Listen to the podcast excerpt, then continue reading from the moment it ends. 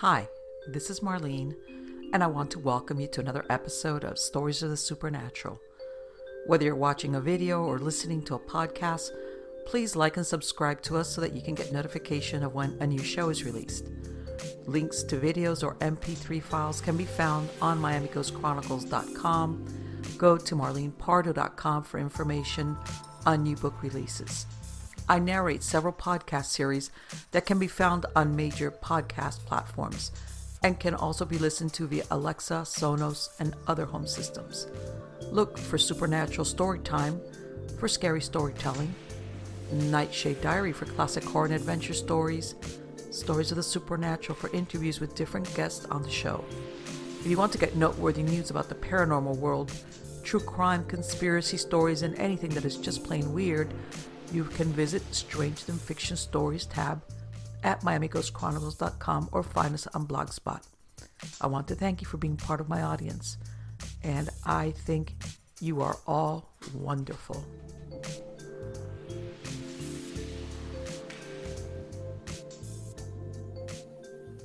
Hi, everybody. This is Marlene with Miami Ghost Chronicle Stories of the Supernatural. How's everybody doing? Good, I hope. I'm doing well. Um, I know people, my knee is still messed up from the last show. I know people had asked me, How's your knee doing after? And for those of you didn't catch the last show, I was out with my chickens, of course, and it's been raining here. It's rainy season in Florida, and I didn't realize that the mud where I was stepping on was like a mud pie. Like, and I did one of those, I was trying to do the twist and keep my balance. And I did something to my left knee, and still, it's still hurting. Um, it's I walk around with like a limp, and of course, my right foot is hurting because I'm using it. I'm putting all this weight on it because it's doing all the work. So, yeah, I feel like I'm living on ibuprofen, and uh, as a matter of fact, I'm waiting to go see an orthopedic. But yeah, such is life. But besides that, everything is good, and and for those of you who always are asking me, how's the chick scenario? And, and I had already put videos of um, the last chicks that we hatched and, and that I had bought five or six of the um, Rhode Island Reds um, at a farm supply store by here. And it just so happened that they were close in age to the ones that were hatched. So basically, I used my hen and at night I stuck these new chicks in and she took them over. And they're they're fine. They're running around and there's a video. Now, let's update the chicken diary. Um, I have I had a very small, really, really small, all white bantam hen. She was like, I'm not kidding. We used to call her the little dove. She's really small. I hatched her way back when I was living in South Florida. She, and I had mentioned this before. Even though I have lattices under some of the um, the sheds that I have. She's so small. Because one of the reasons why we put the lattice, besides, uh, is that we didn't want the chickens going in there and making nests and hatching chicks, and then, uh, uh, you know, I have to control the population somehow. But she was so small that she could fit in through the lattice, and that's exactly what she did.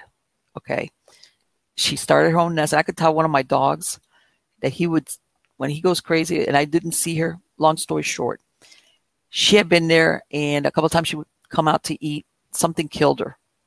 Something killed her. And I, I guesstimated she had been on those eggs about two weeks. And if anybody knows, it's about a 21 day uh, period for uh, chicken eggs to hatch 19, 20, 21 days. So I got on my, I crawled under the shed and I got, I was able to recover eight eggs. That's what she had in the nest. She was a real good little mommy. She really kept them warm. And I trans, I had some broody hens she always had broody hens. And, you know, I would be, be removing their eggs, but they were still broody. So I stuck the eggs under there. And um, one of the ones that took them over was I, I, I have a, a, a, Polish hen. Her name is Jaja. I've had her for eight years. She took them over. And uh, the day yesterday, was it yesterday morning? I went in there and one chick was hatched. So I was like, okay, I gotta get these chicks and these eggs into um into a cage by themselves because if not, other hens go in there and they could. These were little real chicks because these are from that small bantam, and I've got her. She's so far of the eight, she's hatched six eggs. You know, one of those things where you lose an animal, but you still got the babies. And I had my fingers crossed because those eggs were under there like more than a day without a hen on them. And yes, it's incredible to think that this is a show about the paranormal. I'm talking so much about chickens, but what can I say? it's one of those deals. But let's get on to the good part. I will keep on with the chicken diary and, and I'll film the, the chicks, which are beautiful for the next show. But let me tell you what the good part is, of course, which is who my guest is. And my guest is Mr. Christopher George and he's been here before. He is the founder of Anubis Paranormal Research Organization. He holds credentials in parapsychology and alternative history. He's a renowned parapsychologist who started who studied at one of South California's prestigious colleges in their parapsychology laboratory from 1979 to 1982 as a research associate. Uh, during his three decade career, he's investigated more than 2,500 cases of ghost hauntings, poltergeist and conducted extensive studies in hauntings, cryptozoology, and the UFO phenomenon. Uh, he's also taught paranormal studies to students at Hodges University in South Florida, where he shared many facets of the scientific approach to the paranormal. Yes, the science and the paranormal do meet, believe it or not. Uh, his primary career has been in the role of park ranger, and his experience in law enforcement, historical identification, and research has helped him to explore both the physical world and the paranormal world working hand in hand. And I'd like you to help me welcome him back. How are you doing, Chris? I'm doing real good, Marlene. How are you doing? good. Besides what happened to your your little huh, I'm telling you, it's like sometimes I get, it's like, hey man, I, I think I need a, a, a, sitcom or reality show. even though I think in reality, reality shows are on their way out. But yeah, sometimes it does feel like you know things that happen is like you know somebody gonna come out and be saying, "I'm filming you because now let me tell you something. There's nothing like almost falling flat on a mud pie. Oh. But um, anyway, we talked like years ago. I want to say 2018, possibly 2017. Yeah. And um, before we get into, you know, you, I didn't know till I spoke to you now that you're no longer in California because when we spoke in the first show, you lived in California in one of the places that you had um, investigated thoroughly and you had such great stories was about the Queen Mary uh, mm-hmm. uh, over in Long Beach. And I wanted you to continue because of what you told me.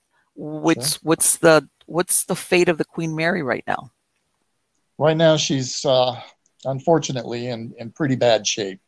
Uh, mm-hmm. They did have to close her for COVID. Uh, she was, right. of course, a, a working hotel, uh, but they the intent was that they were going to go ahead and start to uh, do some repairs on her. So they were doing some basically cosmetic repairs uh, to upgrade her. But okay. the problem was that she's not, almost 90 years old, uh, almost 100 when you put it into that yes. context. Uh, she was built in the 30s. So it's really, they, she's been sitting in Long Beach Harbor since mm-hmm. uh, 1968. And uh, so she's been there for a while. And 50 something years. Yeah, exactly. So she's been sitting in this enclosure that they made for her, but mm-hmm. she is mm-hmm. free floating. Now, um, they, like I said, before the, the closure, uh, they mm-hmm. were doing some cosmetics. Now, I had special carte, carte blanche, shall we say, because I've been aboard so many times, and I also worked very closely with the the company, and uh, that was was working, you know, that basically operated her. So it uh, there were places on the ship that I got to go to that no one else got to. But in addition to that, I I did grow up out there. Uh, okay. When I was uh, ten years old, my dad transferred out to Southern California in, to Long Beach so I'd always had a definitive uh, love for ocean liners, and I used to sneak aboard the ship and investigate. And I had heard stories about the ghosts and, and being a ghost okay. ship. But at that time, it was not popular to have. Right, not like now, ship. yeah. Exactly. So you kind of had to keep hush hush about it. And I don't remember if I told you the story or not of uh, being in the back area of the ship and uh, no but it, keep going keep going i want to hear this yeah i was uh, crawling through the the back areas and and areas in fact i went all the way to the back back part of the ship where the rudder control was and it was wow. nothing but rust And I came out of that. And so I kind of brushed myself off and I was walking around a corridor and there was a, a, a man standing there. And I went, oh crap, I'm in trouble. They caught me. I'm me. busted. 14 I'm years busted. old. Of well, I course. also, I also used to sneak aboard without paying because I knew the back ways into the ship. And so I thought, oh crap, they caught me. So this gentleman looked at me really odd and I kind of brushed off a little bit more rust. And he went ahead and, and asked me, um, what are you, or, or I asked him, what, no, he asked me, what are you doing here? And I said, well, what are you doing here? And, that's that's a typical teenager reply, by the way. and he says, well, I asked you first. And I said, very sheepishly, I said, well, I'm, I'm ghost hunting. And his face lit up. He said, so am I. Well, that gentleman was Peter James. And I don't know if you've ever heard of Peter yes, James. of course I've heard of Peter James. he really was involved with a Yes. lot of the paranormal activity aboard the Queen Mary, and uh, the nicest guy in the world. And he actually became like a mentor to me.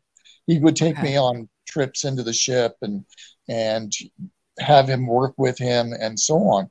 But during that whole period of time, you know, I was studying more and more about the paranormal world because it just seemed to be a part of me. But getting back to the to the situation with the, the Queen Mary, uh, Mhm. after they did closer, they did discover several several areas of structural damage, and they were shocked by the amount, and they're fearful, still are fear, fearful that she may Yeah. even capsize in the in the Right. harbor. In other there. words, it's not safe to. Yeah. Exactly. Nobody should be on there at this point unless Mhm. it's like fire crews and and and so on. But uh, which is heartbreaking because Yeah. for so many years the city has always owned the Queen Mary, but they lease it out to private groups. The only Mhm. time, and had the city not kind of um, uh, not playing so nice, there's other ways I would have phrased it.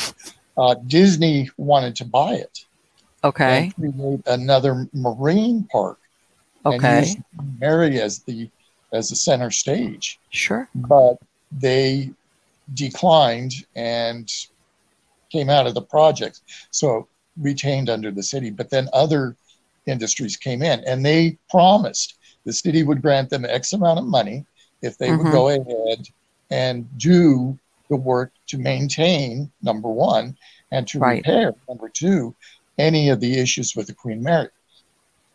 A lot of that money went missing. A Yeah. lot of that money. And let's face it, anything that sits in salt water and is that age, you know that's going to be costly. Absolutely. So it's even when I'd go down into the boiler room, which was absolutely humongous. They had Mhm. taken out the boilers when they brought her over from England, Right. and uh, but I mean it was just a cavernous cavernous area, and uh, but you could see the damage even back then, and that was years, Many years ago. Right. And And you so- were, and this was for your untrained eyes. So for somebody that was, Exactly, yeah. So, uh, but I mean, if it's that obvious to to somebody like me, a maritime expert is going to go in there, especially a structural engineer. hmm They're going to go, "What the heck?" And that's Yeah. basically what just recently happened. When they closed closed the doors to the hotel, um, they brought in experts to make sure that she was Probably they said, oh, we'll use this time wisely. Right, And, yeah. right. And then they realized that to get her safe, it would cost over twenty million dollars. Yeah. And that's probably, that's probably just like to be able to open the doors, if that. exactly. And the ironic thing about it, back in '68, the city only paid six point eight million for the Queen Mary, It's incredible. and so you can see where economics has led. sure. But that is just to make sure that he doesn't sink. Right, right, right. Of course, yeah. There's still another additional twenty million dollars worth of repairs. And can you imagine if a boat like that capsizes? Oh my God! Oh, it'd be it'd be really heartbreaking. Number one, and yeah. they would more than likely have to scrap her. Oh, of and course, but even the cost of that has got to be astronomical. Oh. Well, and and the loss to history. Yes, yes. He is the yes. last great liner left. Yes. And uh, I mean, yeah, we've got the newer ones and so on, but everything aboard that ship is as it was in the mm-hmm. 30s, 40s, and 50s. Uh, yeah, it's got a lot of history. It is. It's a piece of history that definitely needs to be taken care of. But the thing too is, as they were going through the structural engineers, they found rooms and things like that that hadn't been opened since 68. So really? they were time capsules and machinery so and things. So I mean, there's the Queen Mary has a lot of mysteries and yeah. a lot of uh, paranormal activity. I mean, oh no, no, no! But I think that's so interesting because you know what people sometimes assume when they see, uh, for example, shows that they've done that that ship has been investigated from what was it everywhere. And what mm. you just said that there's many probably uh, staterooms or cabins that it was mm-hmm. like we're mm-hmm. not going to open it up. We're only going to use this portion, right? And just leave them sealed. Yeah. And like you said, time goes by, and there you go. It's incredible what you might find in there. Well, even like I said, when I was young, I'd go into places that I shouldn't. And there, I remember going into the old theater. Now they had not opened that old theater up. Uh huh. God only knows how long. But the thing was, there were old movie posters wow. that were still intact. Mm-hmm. And you, you think that, wow. And you do, you literally step back in time when you're yes. walking these desks. Uh, it, it does have a presence to it. And the one thing about the Queen Mary, I have spoken about this on several occasions, and people have kind of confirmed it that worked on her. I believe that with all the energy that's been imprinted on her from deaths, from activities. You know, she was involved in the war. Uh, mm-hmm. She uh, had a, a, mishap with her uh, escort, the Curacoa, which was a mm-hmm. destroyer escort. They called her the Gray Ghost. Right. I, I, I, I, heard that. That that was during wartime, right? Yeah, that was when she was a troop carrier. She carried more troops than uh, in one run than uh, which helped speed up the war in Europe. Mm-hmm. And I mean, it was astronomical. It was standing room only on the ship, but she was um, she was ordered never to stop because of the amount of troops. Well, her escort destroyer cut in front of her, and the Queen Mary, being faster than the Curacoa, sliced her right in half, oh. and the entire crew perished. Oh the ship God. itself sank within ten minutes Sure. And but they could not stop, and uh, so all of those people literally died. So you've got that kind of energy. Yes. And uh, so with that, that where I was going with this, when you walk aboard her, mm-hmm. you get the feeling that she's alive. Maybe not sentient, but definitely right. alive. so much, I, so many things that people, because everybody hears sometimes the famous stories or the well told, but you know how many drama, how much drama played out there? Oh gosh, countless that good times. Have no idea. Well, and I think that has a lot to do with the hauntings. To be yes. honest with you, yes, because it was when you look at one end of it, you've got the sadness of the deaths that occurred. Mm-hmm. Um, but on the other hand, you've got all the joy that sure. was there. And I've always said if you're a spirit and you decide to stay earthbound, would you mm-hmm. want to linger in a grave graveyard where your body is and and reminisce, or would you rather go to a place that you and love hang out and hang out with yeah. possibly other people that you knew? Who knows? Yeah, yeah. But it's it's one of those that I really feel that to happen, and um, it's it's it, she's very she's a very odd ship. Like I said, uh, one time I stayed aboard her, and there was hardly anybody staying on mm-hmm. on board the ship, but it was so active. You'd okay. see shadows under your door, but you wouldn't hear footsteps. Okay. Um, you'd have water, and uh, I was filming one night. Uh, I think the night before we, uh, I and my son left, and uh, I was going down the hallway, you know, and you're, I had my camcorder up, and I'm just kind of watching where I walked instead of really looking through the viewfinder. Mm-hmm. And when I got home, I was amazed at everything that was on that uh, video. Okay. And there was one in particular shot that I had. Now, when you're walking the corridors of the Queen Mary, uh, they slant kind of like in a, a, a bow. Okay. Uh, that's how ships are, uh, are made. And so I was walking down. I had the camera going. I was headed to the the uh, um, the secondary stairwell um, to go up to the boat deck. And as I walked, I didn't see anything. I just just kept filming. Well, when I reviewed the tape, at the very end of the hallway, you see this little girl. And now I didn't see her. Like I said, I, there was I ran into nobody okay. when I was doing this. Not a living soul, shall we mm-hmm. say? Yeah. But all of a sudden, this little girl starts walking towards me. The only problem was she didn't have any legs. All right. That's the, what did you do, Chris? Well, I mean, it's again, it's like in the paranormal field. You really don't get scared until you until afterwards. yeah, and it was like, holy, you know what? Yeah, yeah. and, and I, I assumed it was Jackie. Now, okay. remember we were talking about Peter James. Yes, yes. Now he would audibly talk to little Jackie okay. all the time, and she would respond. And I was thinking maybe it was Jackie. Somehow she recognized me or something.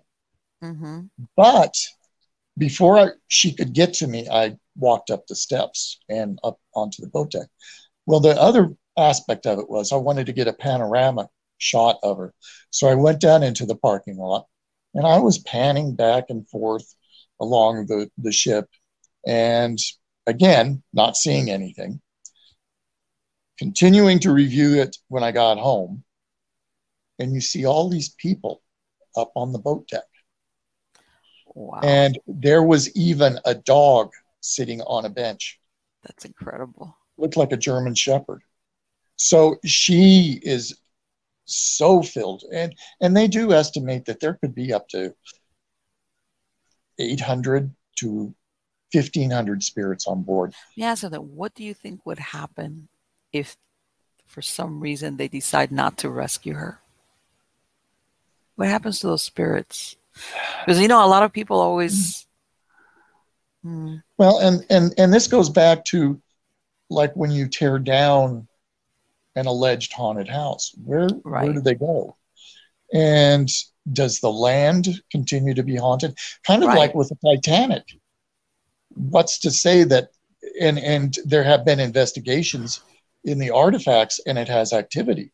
So do they remain with any part of that an attachment so right. And you know what? You beat me to the my next question because you, you i'm sure you've heard of that that story that was circulating about that eastern airlines jet the one that went down in the mm-hmm. everglades and they took some of the parts and they used them and then they started various really credible witnesses having of the pilots that died so it makes you wonder, you know, if they decide, well, you know what, it's too costly to to salvage her, we'll yeah. we'll sell what we can, and then it makes you wonder, is that going to happen if whoever gets any piece of her gets a little extra to go with it? Right, and it very well could happen. I mean, how many times have, have we encountered something that has an attachment? To be honest with you, I sometimes hate to go into antique stores oh my god, yes. I tell everybody you better be ready. You know the, the the you know I tell everybody, um, you know people leave things on the curb many times just trying to be generous. They it's like take it, you know. And sometimes I tell people, you know, if you ever get a if you get a wonky feeling off of something, yeah. sometimes it's better just to leave it because you don't know. That might be all of uh, somebody that passed away in the house and it's in good shape, and the family is just leaving it out for, you know, somebody else to use. But whoever belonged to is thinking, hey, that that that's mine. Wait, hold right. on. Yeah, exactly. and and they they can get downright angry if you try to do something with their things. I mean, it'd yes. be like us. Wait, I love that. That how can you be taking that? We sometimes forget that spirits were people too. and they're going to have the same convictions that you and I have when it comes to personal belongings or okay, so. our living environment or or whatever. And you know it it it's and I'm, I'm going to interject this real quick, Chris, based on what you're just right now, what you're saying. And you know, earlier, and, and I mean, my audience knows that I moved a few months ago. And, I, and we were talking about how much crap we have and how much stuff we want to bring with us. And believe it or not, mm-hmm. while I was in the middle of this, that I realized, man, there's so much of the stuff that I really don't need. I said, you know what? This is probably what happens to people that pass away and become attached to certain items. That you think, wow, that's so weird. I'm like, wait a minute, I'm doing it. I'm doing yeah. it. When you all of a sudden you want, you know, this, I'm thinking, you know, uh, now I, it gives a better understanding, you know, these people that you say, hey, they built the house or they lived there 20, 30, 40 years. Or in that case of the item, it was like, man, this is for you to understand that sometimes just because you transition into basically you're a ghost or whatever you want to call it, that you mm-hmm. do, this is your thing, whatever that thing is. And uh, yeah, it's our nature and then by this, I'm I'm not a hoarder. You know, because some people say, "Are you hoarding?" No, I'm not a hoarder. But I'm saying I think as humans, there's a part of us that likes the familiarity of certain objects that either they're just it, it's like, hey, it's this has been with me a long time, or I've got good memories, and mm-hmm. I can very easily see where, in the case of the Queen Mary, or what we were talking about, that some of that stuff is going to be uh, maybe have a special tie into a, a some type of discarnate that's there. Well, and you see how collectible, especially uh, oh, yes. Mary, since like we were, like I said, she's the last of her kind. Yes. And you go on to eBay, you can find things from the Queen Mary um, from her mm-hmm. heyday. But again, if if God forbid anything should happen to that ship, mm-hmm. that psychic energy has got to go somewhere. And well, even what you said, I can I can just imagine. I'm going to put on my uh, I'm just making money hat. You know, some investor that says, "Hey, you know what? I bet you that if all these cabins that we were talking about that haven't been opened, that are like very accurate description time capsules, you know how much mm-hmm. money we could get for some of this memorabilia? And yeah. it's like, I could see where the you know, you know how sometimes people sell stuff on eBay and places like that mm-hmm. because supposedly it's haunted. And I have a feeling that if something like that happened with any of the stuff from the Queen Mary, it's like don't advertise it, but there's a good chance you're going to get something that comes along with the article. Well, I'll I'll give you a little story of something that will probably amaze you. It's not okay. very well known, but okay. enough years have already passed. Uh, when they were filming Titanic down mm-hmm. in Rosarito, Mexico, uh, they were having problems and they were almost having poltergeist activity. Really? Now, this was nothing more than a facade. But Cameron, when he made that movie, did it so accurately, right down to the silverware. Okay. That it was it was the Titanic reincarnated mm-hmm. in many ways. But they actually contacted us at that time and asked us to come down and find out if was it their imagination? Was it structural? Was it uh, something you know somebody playing jokes? Well we more or less assumed since they went ahead and recreated that ship for that movie in such detail and such a tragedy of death that somehow or another the spirits that were involved with the mm-hmm. sinking of the Titanic somehow migrated okay. to that location.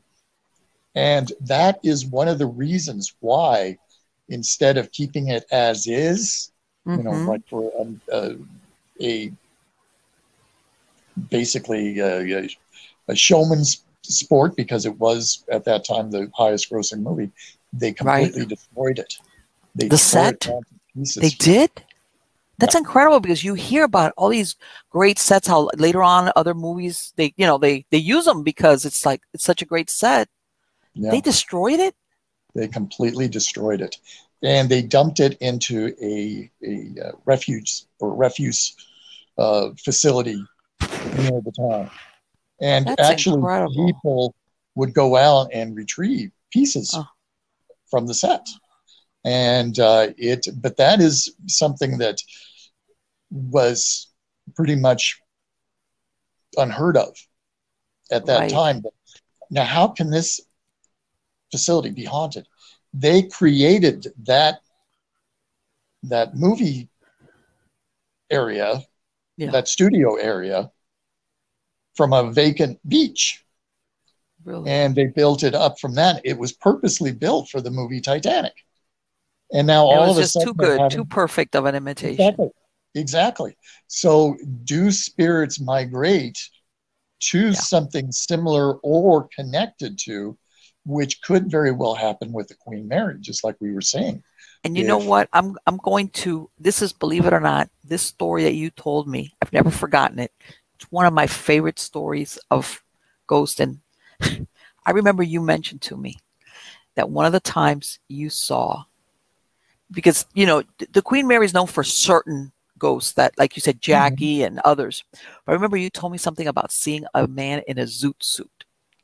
Yes, yes. And I have never forgotten that because I said, you know what, this is such a great story because people sometimes think that the only um, ghosts or spirits or whatever that the place are the ones that were there. And sometimes you mm-hmm. do have it the other way around. You get them from somewhere else that say, "Hey, man, this yeah. is great. This is full of. Uh, I got a lot of company," because. That's such an unusual sighting. And so, how can I say, um, you know, the the time period when zoot suits were being used?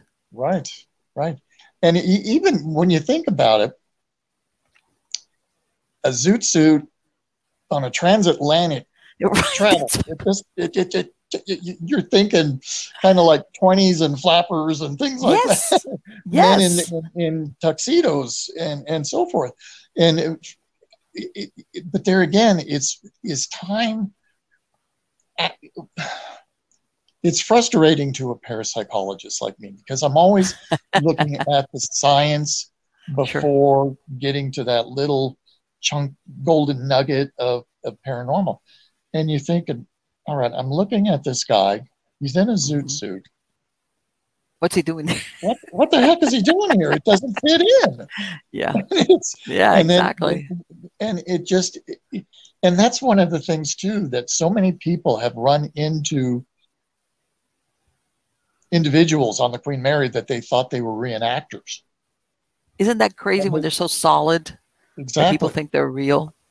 And you know, they'll converse with them and then you find and that that happened to me mm-hmm. and i don't know if i told you this part of the story go ahead um, this was still at the same time that um, i was filming i got the film with jackie and uh, i and my my son at that time um, went out there and uh, you know we uh, he, he'd never seen California. So I wanted him to see the Queen Mary because it was such okay. a big part of my life. And uh, so the thing is, we got in there about 11 o'clock at night. And uh, we had already, um, I had moved. And uh, so it took us a little time to drive out. And uh, so we got there at 11 o'clock. So went ahead and started to check in and there was the the bellman who was standing at the at the the podium, and uh, really nice guy, really really nice guy. And uh, I kind of was asking him some questions under the cuff, you know, uh, have you ever seen anything uh, right. strange? And I knew that they had closed off the swimming pool, okay. and so he says, well if I didn't tell you to go down the hallway, and if I didn't tell you to use the last door and open it, and if I didn't tell you to walk down three flights of stairs, and if I didn't tell you then go to your left and uh, go through that door, then I wouldn't have told you that that's for the swimming pool. Yeah. So we kind of laughed about it and so on. And so uh, he brought up the the um, our luggage, and uh, so sure enough, and that was a weird thing too because we went ahead, followed his directions, got into the swimming pool area, and the door that we used was unlocked, so that was the only door there. And so we're looking around. In fact, the funny thing about it is, I came across a security video of, really? of us sneaking around in the oh, pool. Oh, you're area. kidding. like, I went, oh my gosh. And there I am, and I'm sneaking around That's in the funny. pool area with my boy. And uh, but so anyway, then we went. We're leaving, and the door had locked. Oh. And God. I went, oh no, we're locked in here. And I thought, oh boy, we're going to get thrown in jail or some horrible like, thing. and it it was I was picking up on all sorts of things. I mean, that pool really is something else. And so we finally, I heard a click at the other end. And we went up to find it, and there was a door that was partially open. So, and it was a different door. So whoever it was in there opened the door to let us out. So getting back to the story about the bellman. So we went ahead next day and uh, we're checking out and I started talking to the two bell uh, bellmen there and uh, I said, would you please tell the, the nice gentleman that was working last night, thank you very much. He was very helpful in, uh, you know, giving us some history on the Queen Mary. and uh, they said, "Oh, uh, well, can you describe him to us so we know which person it is?" And so I proceeded to start to describe this this individual. And the two bellmen look at each other, and they got the this really puzzled look on their faces. And they said, "Sir, we don't have anybody that looks like that." And I said, Oh, good, joke. Yeah. He says, No. Yeah. And we both have worked here for 10 years. Oh, wow. So they knew everybody there. They knew everybody. So who was the bellman? That's incredible. This, and it even to this day, it kind of gives me the shivers because even his uniform was different right, than what they were wearing. It was. It you know what? What you know that thing you see what you expect to see. Yeah. So it's like exactly. That so, is such I mean, a great story, Chris. The Queen Mary, I love the Queen Mary dearly, and uh, it it's again very very sad to hear. It's like your grandma. You hate to see her get old, and that's how I feel about the Queen Mary. She's she's a beautiful ship, and and and to see her not being taken care of. And thank God I'm not the only one because there are private groups that are really trying to to find the money to to get her back into shape and maintain that. Uh, because I would I would recommend if if people don't mind things that go bump in the night mm-hmm. and and so on, definitely take advantage. You want a real paranormal experience? When it's she opens up, take a trip out to the Queen Mary. You can go to the Stanley Hotel. You can go to all these other notoriously haunted locations. But you also hear, oh, nothing ever happened to me. Believe yes. You will not. Be, every time I was aboard that ship, there was always something. That's that's and, one thing I've heard that that over there it's not like, well, if you're lucky, you know, you might have uh, something minimal if you're lucky.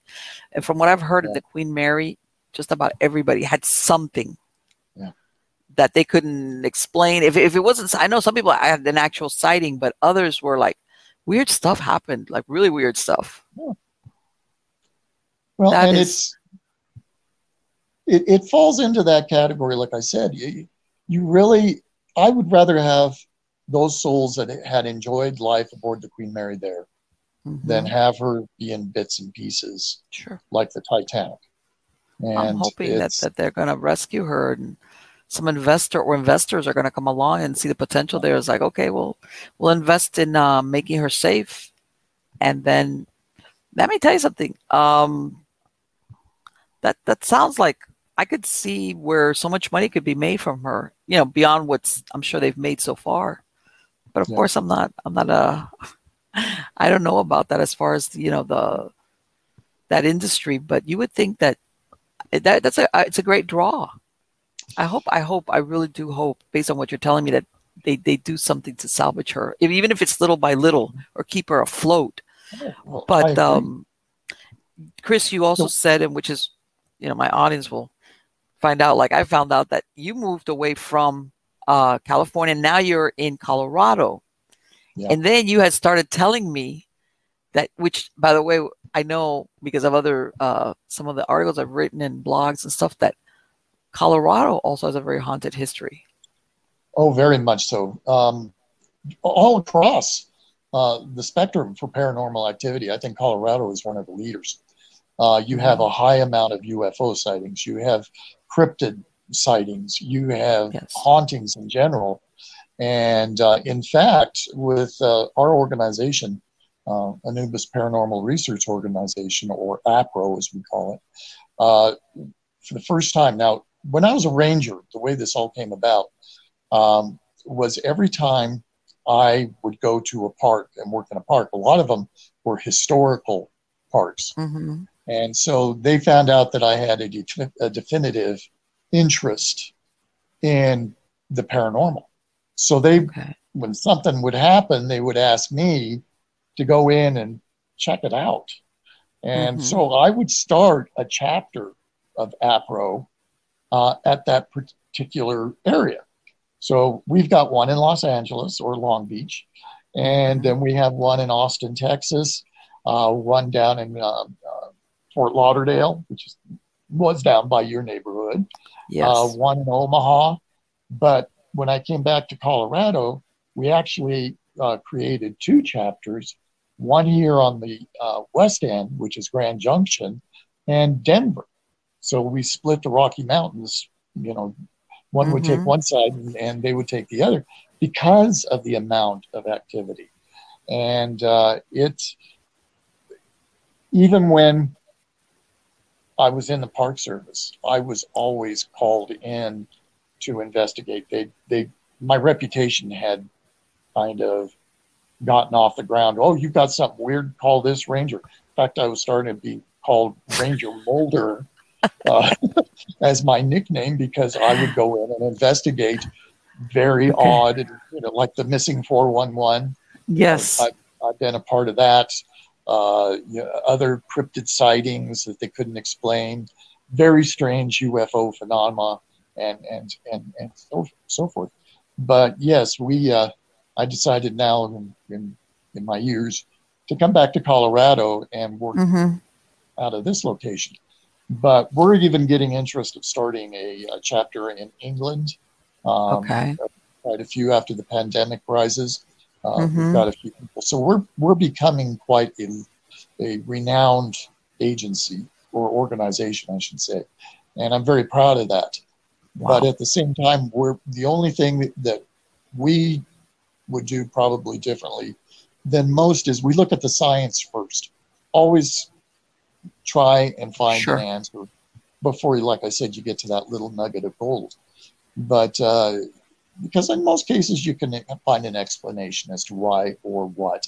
Now, every now and then, even with myself, you kind of go, "What is going on?" Exactly, exactly. And and I tell everybody, being a, a paranormal investigator, sometimes your your threshold you're a skeptic and the threshold is very high for you to actually say there's something here because yeah. people think sometimes paranormal investigators just believe everything. Oh, it's not. That's not the case at all. And and there have been some that oh yeah jump sure. to that. Mm-hmm. And I'm not bad mouthing any any group, I but I, mean, I will but... I will bad mouth those groups that go in that don't know what they're doing.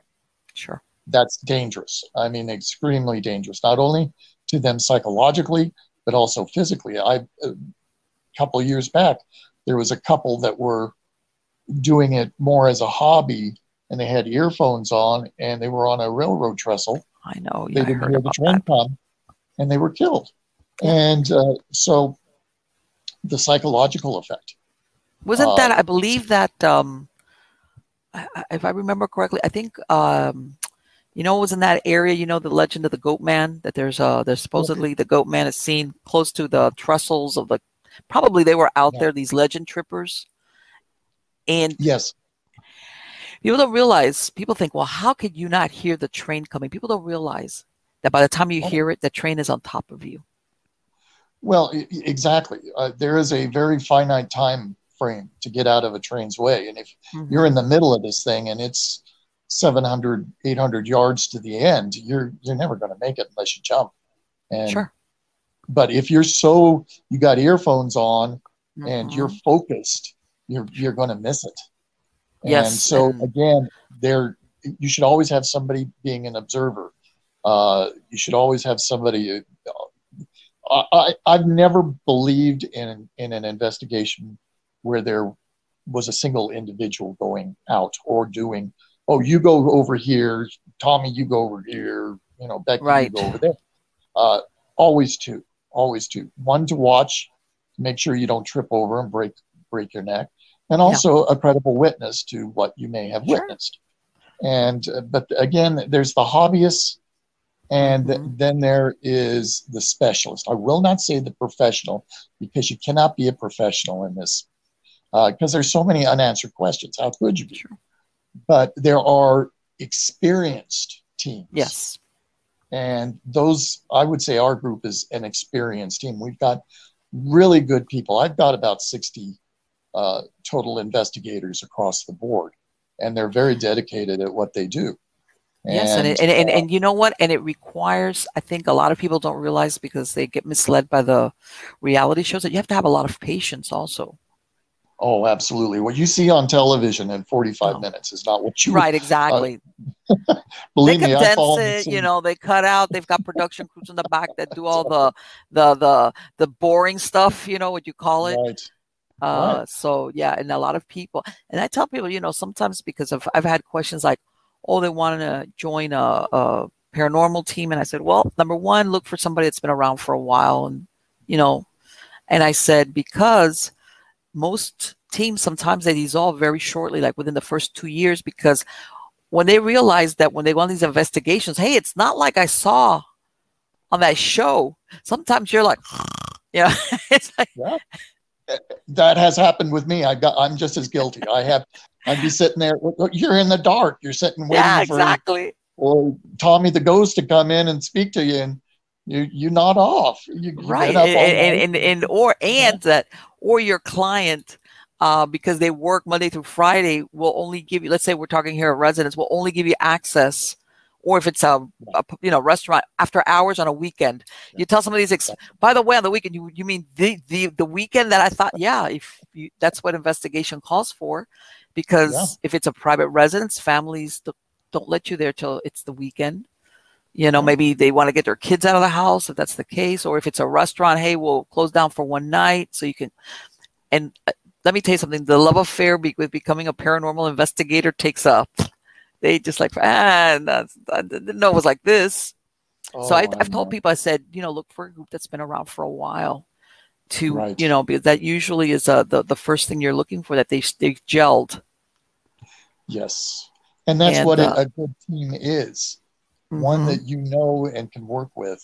Uh, mm, there's a lot, and unfortunately, para unity Right. I would love to see para unity, mm. but it's never going to happen. I think too many egos in the way. Exactly. Exactly. Unfortunately, it is. Yeah, I know. And it's a shame because there have been a few of us that have really tried to create an organization made up of different groups in order to uh, put in evidence, you know, a, uh, right. a, a depot of of actual credible scientific evidence that could be researched, that could be looked at, and nobody wants to share anything.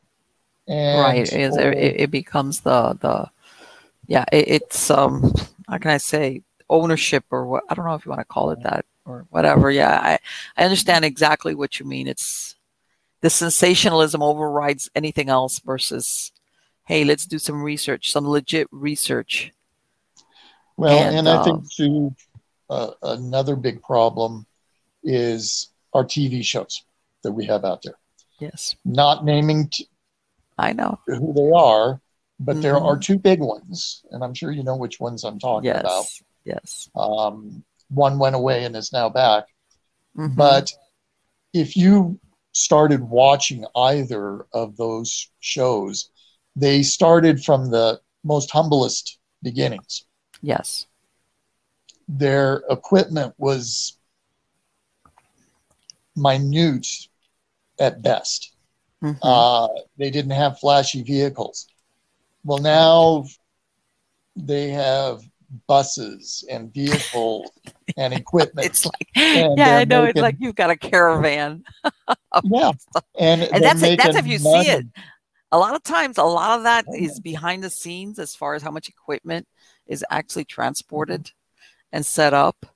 And um, personally, I think that a lot of times what ends up happening is that some of the stuff, for lack of a better word, is more for show than for actual research. Um, and it takes away from the actual investigation. Yeah. So. Well, I always say I would never pull up with marked vehicles in an no. investigation, especially a private investigation. I love it. I, I love that you're bringing that up, Chris. I, because every neighbor that, in the in the neighborhoods go look over there. Look, you know they're, they're yes, ghost Ghostbusters are over, and that's right. going to cause more trauma to that individual who really has a problem. So you don't want to that, I am so that. glad you're pointing that out because I pointed, I said, contrary to what you think, they because you see this in the shows, a good yeah. portion of the private clients that contact you, the last thing they want is for you to drive up, just like what you said, have a boatload of people spill out in equipment and hey, bring the camera. And you know, and the neighbors are like, huh? You know, they're like, no, no, no, no, no, don't do that, don't do that, don't do that, you know, because they're wigged out as it is, and maybe you might have been the last. It's like I, I don't know what else to think of. Please help me. Yeah. But they don't want anybody, especially their next door neighbors. Oh Lord, no! But you know, it also works on the opposite side of the coin. Oh yeah, I know. I and my I team have gone up, knocked yeah. on the door. I've got a, a, few members of my team with me because we do preliminary interviews, almost sure, yeah. Mm-hmm. Where it's a psychological, and then we do a walkthrough, and then we'll actually do an investigation.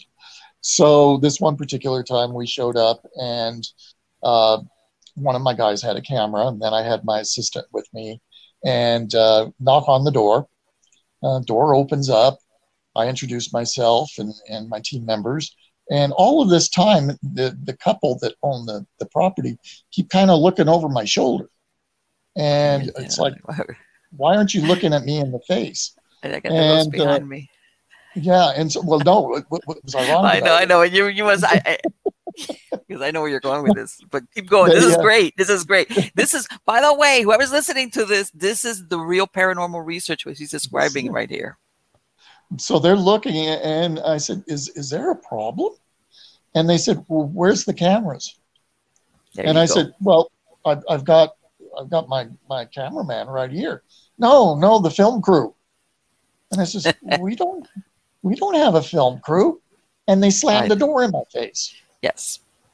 So sometimes you just look at each other and just shake your head because there's those that do want the publicity. Oh, let me tell you something. You're going to get something out of it. One time I went to an investigation and it was, um, this was in South Florida. I want to say it was like up in West Palm Beach. Anyway, it was uh the, the family lived in a it's, it's one of these new neighborhoods nice new neighborhood it was a brand new house the family especially the wife is saying how they're getting messages and stuff being written like in soap or foam on the bathroom mirrors. And there had been somebody had gone in and i i kind of filled in for some you know like hey we're ready to go to the next step. And um I went in with a photographer because we wanted just to go in there and take, you know, talk, you know, have another set of people talk to the lady, and um, and take some pictures and and you know, of course, she's showing us where she had had these messages written on the mirrors and this and that, and we're like, and all this time, I'm like, man, I, I after a while, and, and I'm sure you understand, Chris. Sometimes there's something that you know there's something here you know oh yeah sometimes you oh, get the you know it's like I, I, I don't need a i don't need a, a piece of equipment to tell me you know that i call it the ting-a-ling-a-ling you know i was like yeah. hey, all right but i'm like man and then, but at the same time i know sometimes supernatural is not on demand you go there's no ting-a-ling-a-ling because the ghost is gone and hit up in the attic because hey it's like oh but anyway i'm like okay bottom line she goes oh i want to show you some pictures i said great what pictures do you want to show me this, by the way, folks, this is before digitals. This is when people would develop. You remember when people would get red eye? You know, when people would snap yes. pictures of red eye. Oh, Finally, I caught on that she's trying to say how she's kind of psychic, and she's showing me pictures of herself.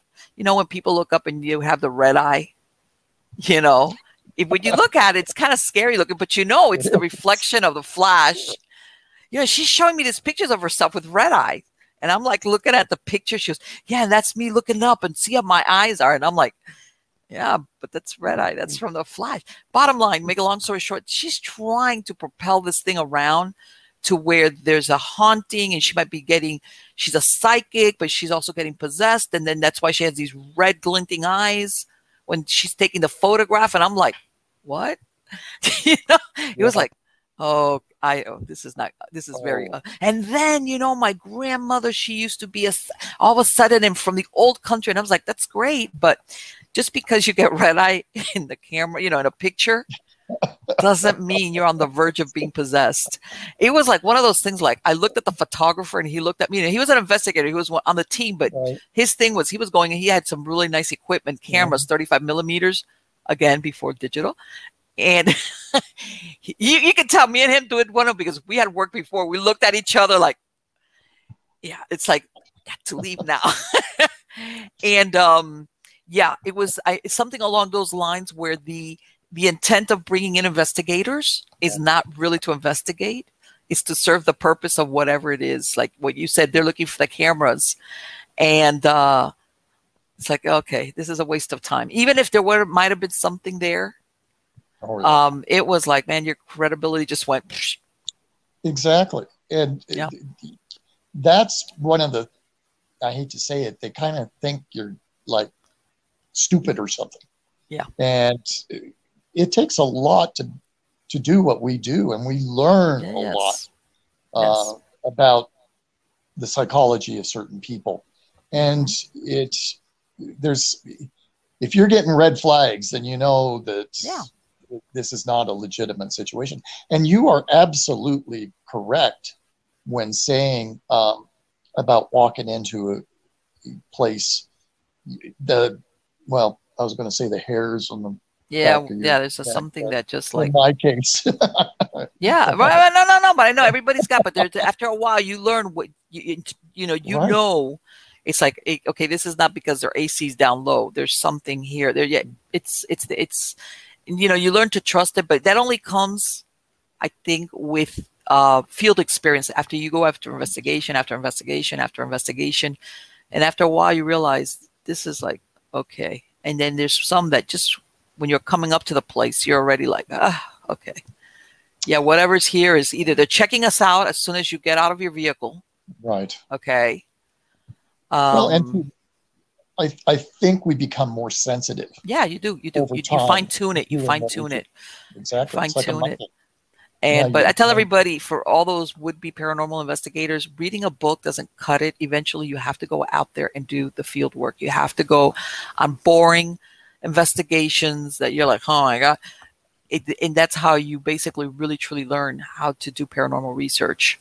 Oh, because then you you come across the the situations where you're like, holy, what? Yeah.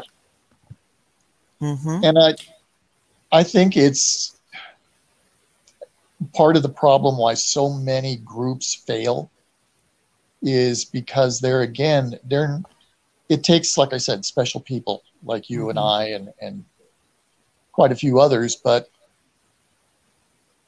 there's something about us that yeah. is in tune with the paranormal world. Yes. And I, I started having incidences when I was eight years old. Right. And it has followed me all my life. So it's a part right. of my life. And uh, ironically, that's what I would always say about my park ranger work is I walk on a fence. I can do uh, police for, uh, forensics mm-hmm. and investigation with my law enforcement training. And right. then I can switch modes and go into the parapsychologist mode. Yes, exactly and, and, so and, and one's not exclusive of the other because you also get the people that think oh you're into that. Oh you're real woo woo you're not you know you can't be analytical. You don't you know which is what they think of as research. You know you're going to look at everything and you're going to take it at face value and it's like not really. Believe it or not my standards are really high. And if some type of proof is questionable it might even be real but for me if it's questionable it's like okay we're not going to use it because that's not clear cut evidence whether it's yeah. an EVP or a photograph or whatever it is, you know, we're going to, if it doesn't pass this threshold, then it cannot be used. Well, and, you look uh, at, you look at some of the things that are like on Facebook, mm-hmm. you know, mm-hmm. oh, what do you guys see here? And I'm sorry. I'm go, go, go ahead because I know you're going. it's always a blurry picture and it's like I see, I think a tree, but yes. they want you to see things that aren't there. Of course, yes, uh, you know, matrixing and the whole nine yards. Or it's like with the EVPs. I always love when they're doing an EVP and then they tell you what it says or what they assume it says, and then right. you hear it. Of it's course. it's leading. It's too leading, and yes, like, we can't. Yeah, don't you see the woman's face that. in the curtain? Yes, or every every orb is a ghost. Yeah, and, exactly. Did you see the know, eyes inside the orb? No. Yeah, yeah. Like, well, now I do.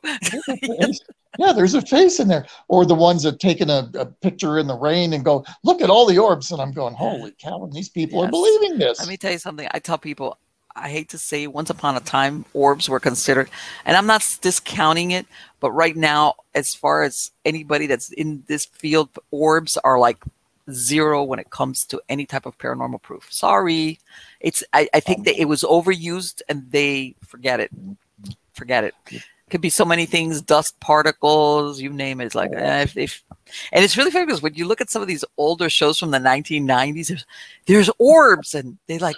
and now you realize, like, oh yeah, okay, not anymore. Or they they they they overused it, and um, they forgot to include how many things produce that on a film or in a photograph you know but yes I, I have to laugh when you were going to say that thing about the the the the that people they you know they tell you that the evp did you hear it says get out?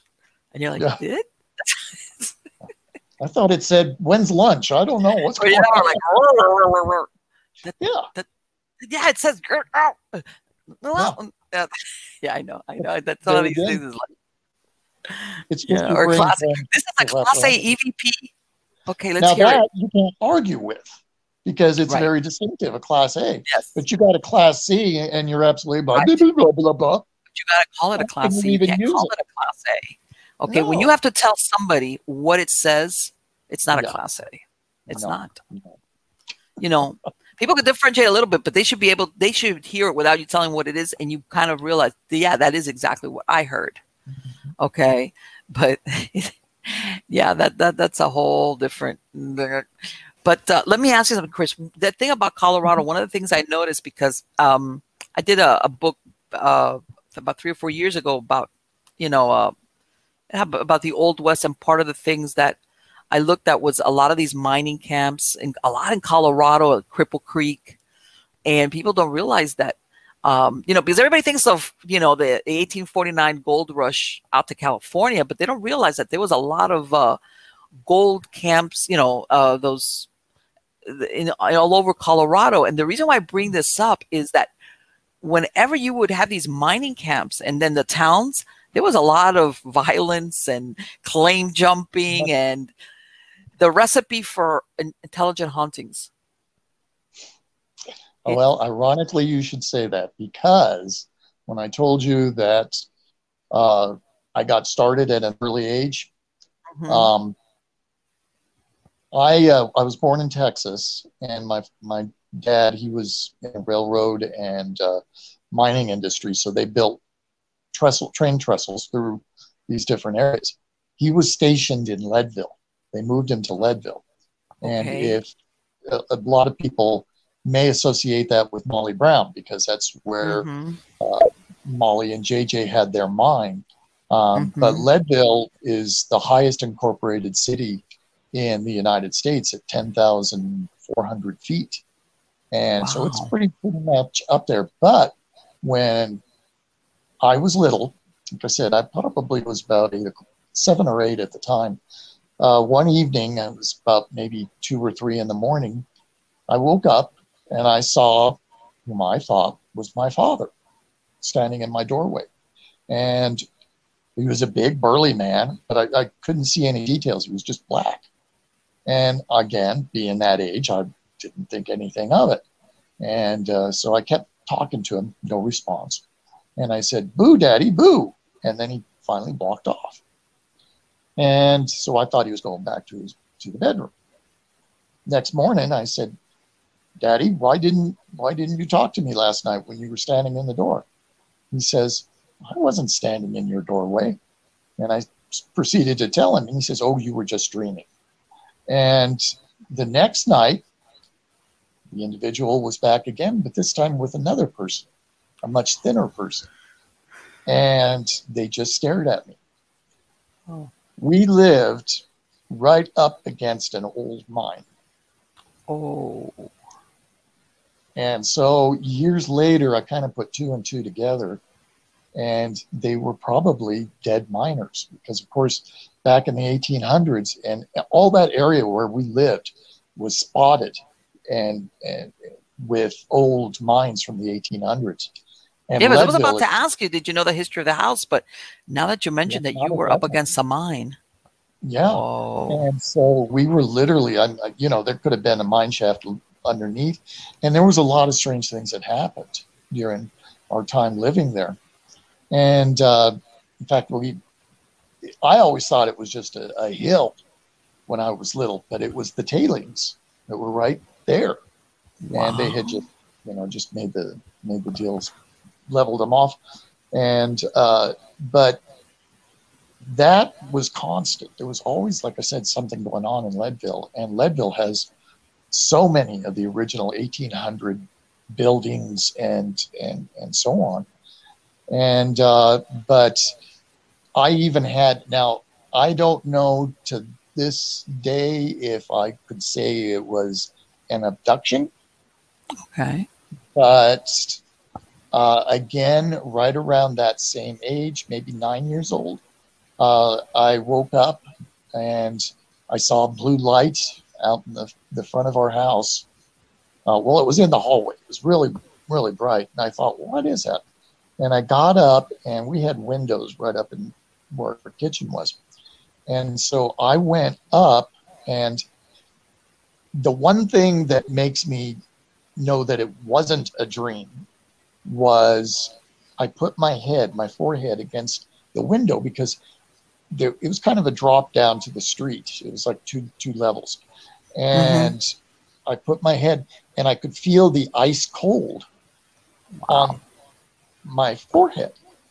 And when I looked down, what I saw was what I thought was a big owl. But in reality, it was maybe three or four feet. And it just hmm. stared at me.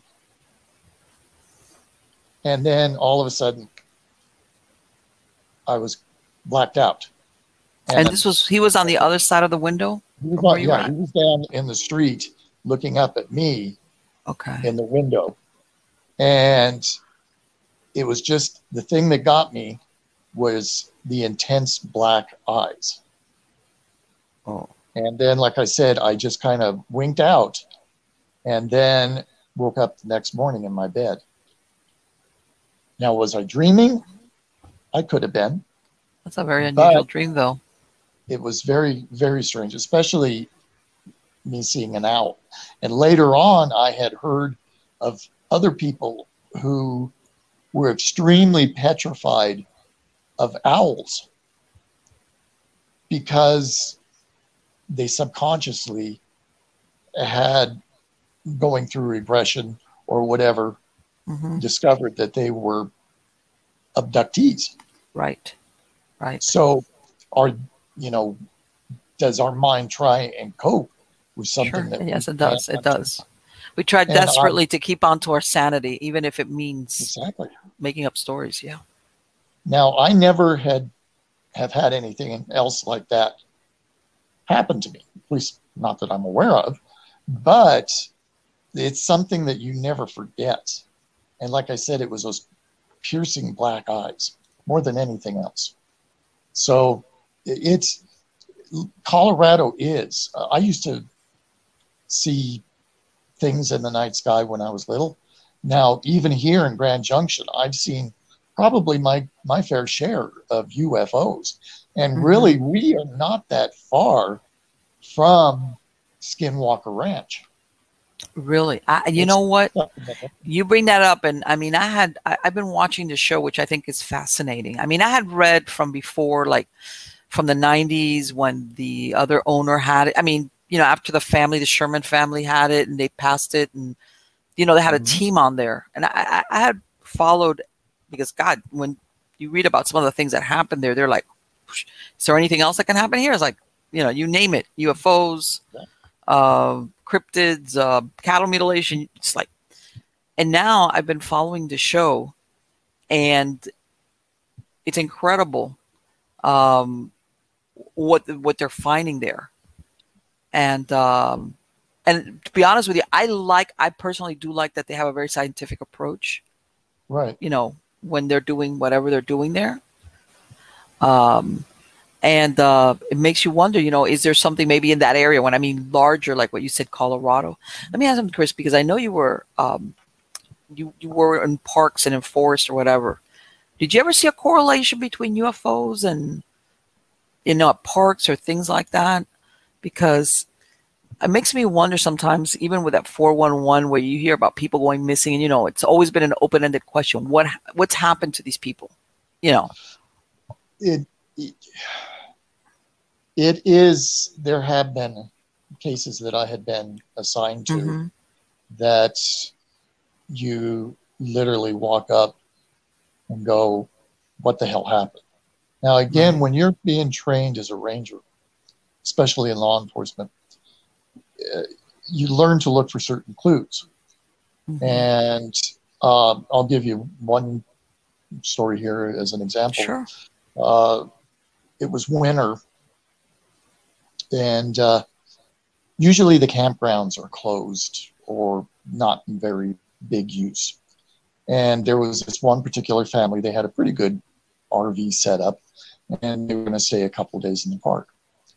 So it was probably two days after their their stay. They uh, they said they had gone outside, and there were lights flashing up in the sky, and they had started to watch them. Okay. And they were dancing all over, and very bright. And uh, the family just didn't know what to think of it, but they kind of got a little scared and with the exception of the son, the son was fascinated by it. And it was a mother and a father and a daughter, and then the son, the boy. And he was about 15 years old. So they all went back inside telling him, you know, come on, let's get back in. Well, he decided to stay outside for a little bit longer. So finally he goes, comes back in and said that the lights had gone gone off over the horizon and uh, didn't think anything more about it. Well, the next morning they woke up and uh, the son they thought had not gotten up yet. Finally, the mother went in to get him to have serve him breakfast, and he wasn't there.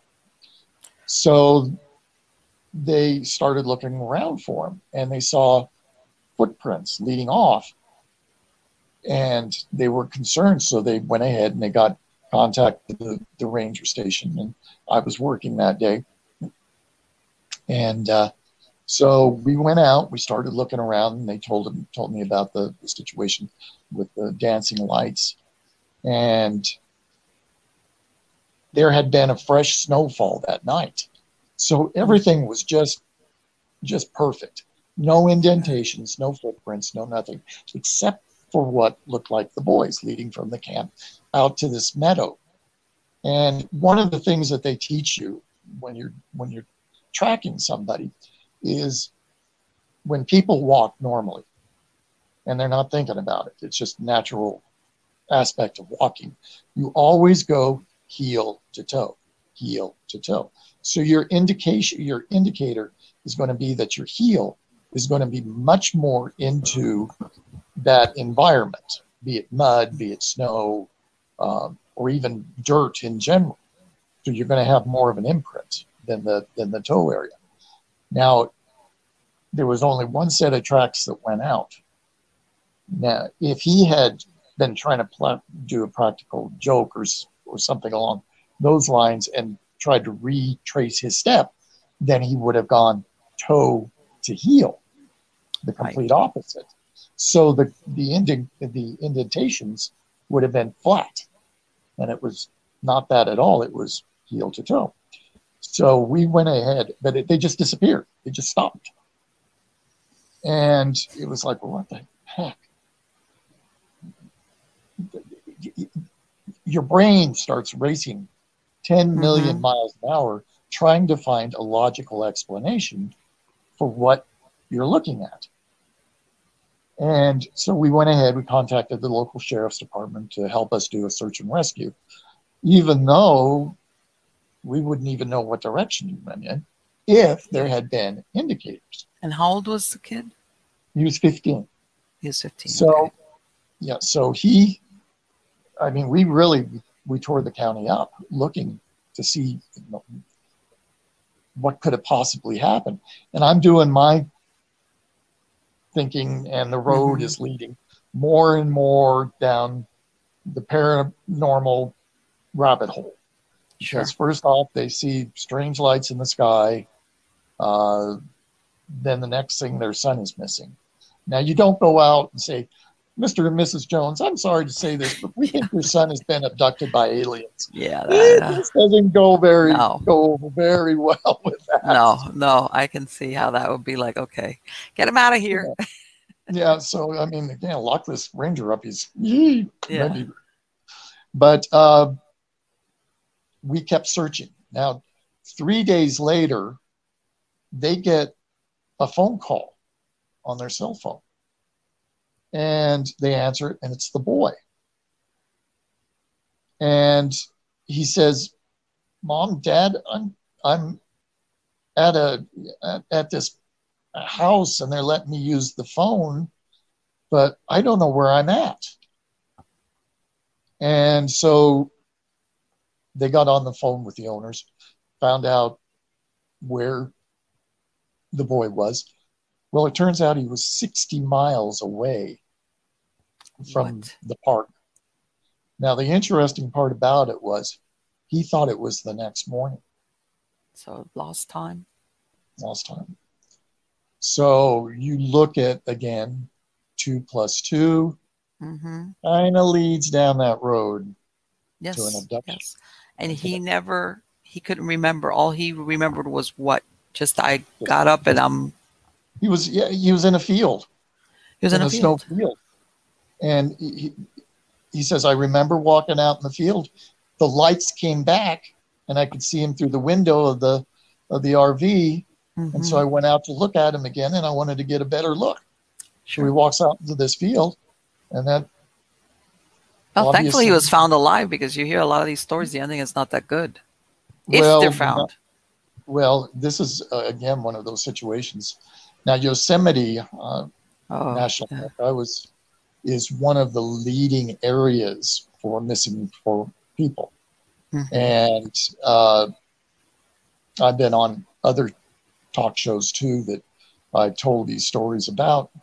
Uh, there's more in the forests and the and the parks than we know of, oh, and sure.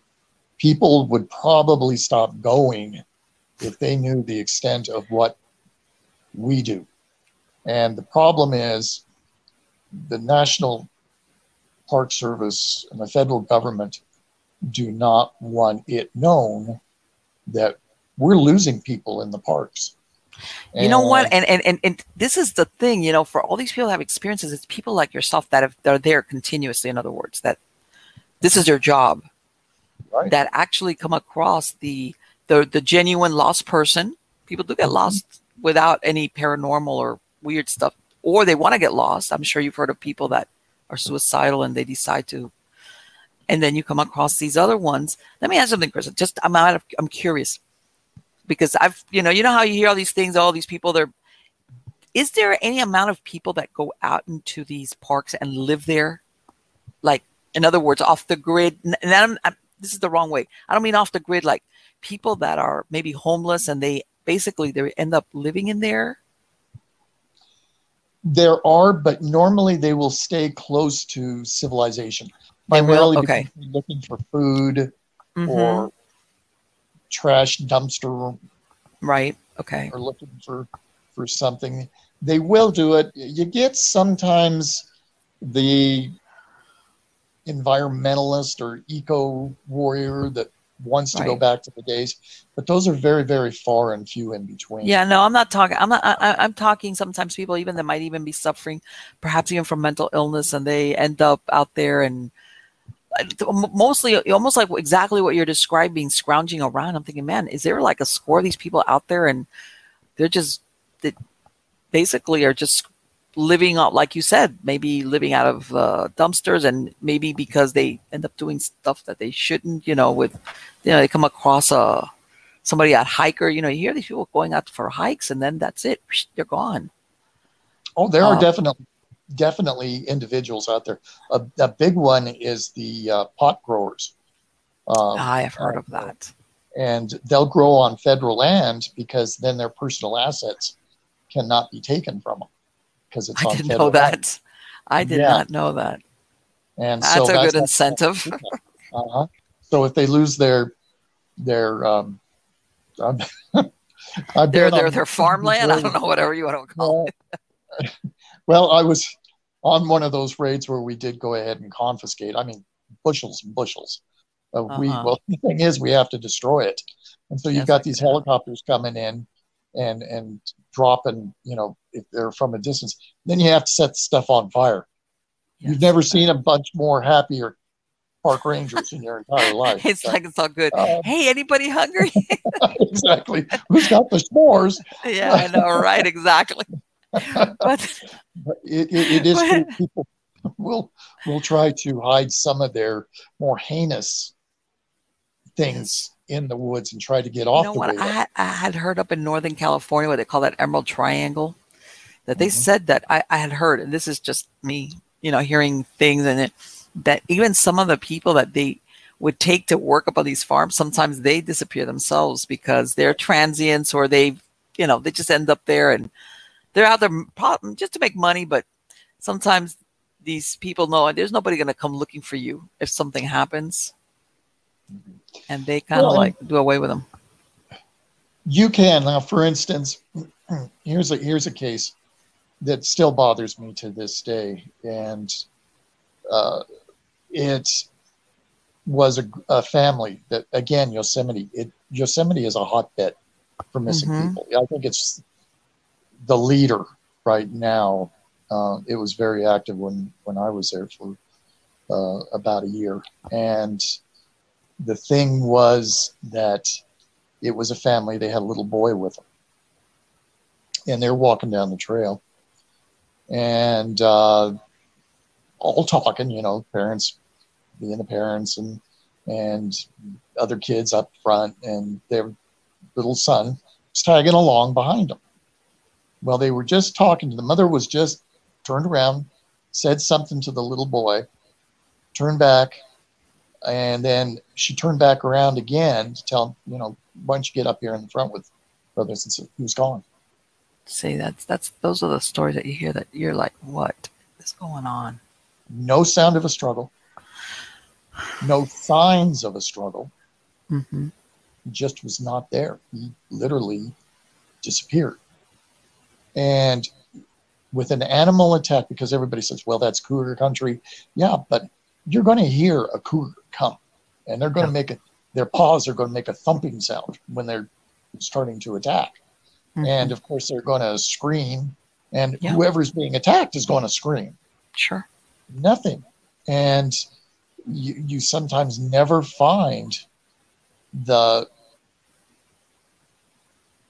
the end result. It's just in limbo. Uh, there was another case actually. Well, let me ask you: though Was that child ever found? Uh, the other children were were still up front, but nobody saw anything from that that point. And the child um, was not found. He, he, was never found. No, he was never found.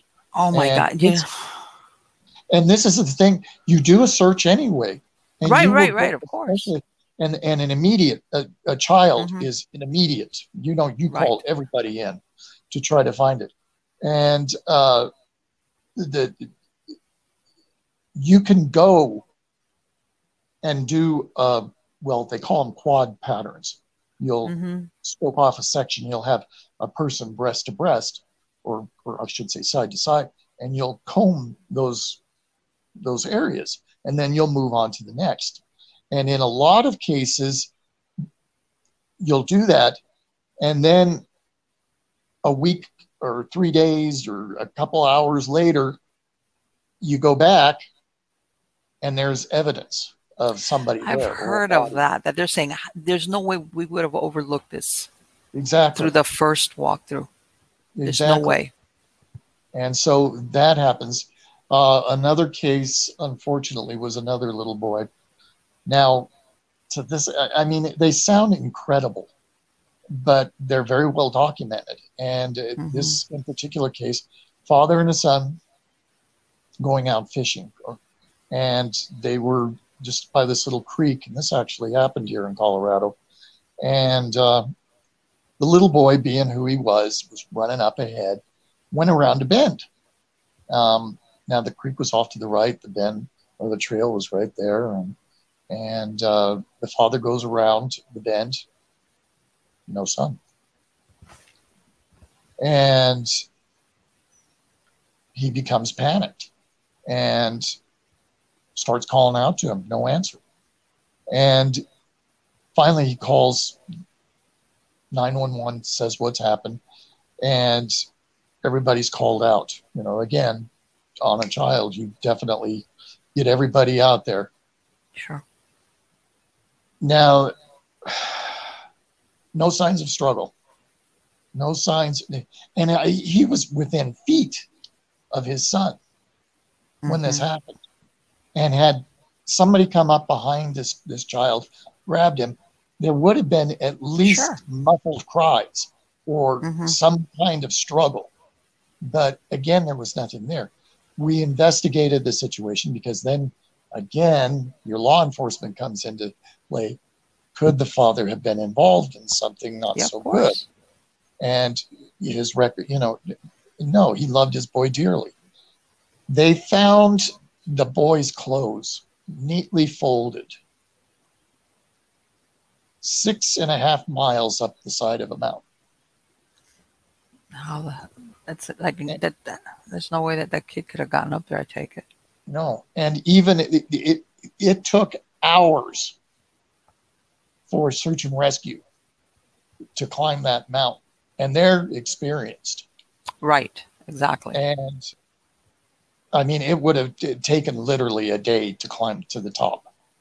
And here you have a father who's pretty, he was pretty heavy set.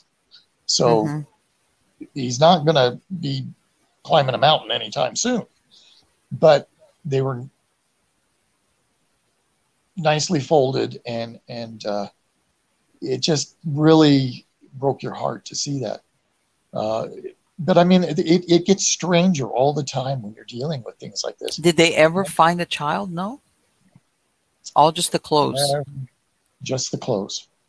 Now, one of the strange thing is they always seem to find the shoes. Yeah, and this I've doesn't matter. that. Isn't that the shoes strange? are always placed together, like you do when you you know you're home. You put your shoes together, and it's it's always kind of a telltale sign that it's there's something very peculiar uh, going on. Uh, in a lot of cases, they'll find shoes, and then if they're lucky enough to find a body or mm-hmm. some something like that, or even if they find the individual alive, they have mm-hmm. uh, lost or uh, uh, lost time, and it really doesn't make a, any kind of a sense as to what is happening. And so, one of the other cases that, uh, um, hold on just once. Sure. so it's uh, Kingway is 51.6 um, but uh, a case that we had up at um, Crater Lake National Park. Now, this was an individual Okay. Who had been experienced in going out into the woods. Always right. carried a backpack. He was a photographer. And so he told his friend who dropped him off, come back for me in three days and I'll be right here waiting for you. And uh, so the friend did exactly that.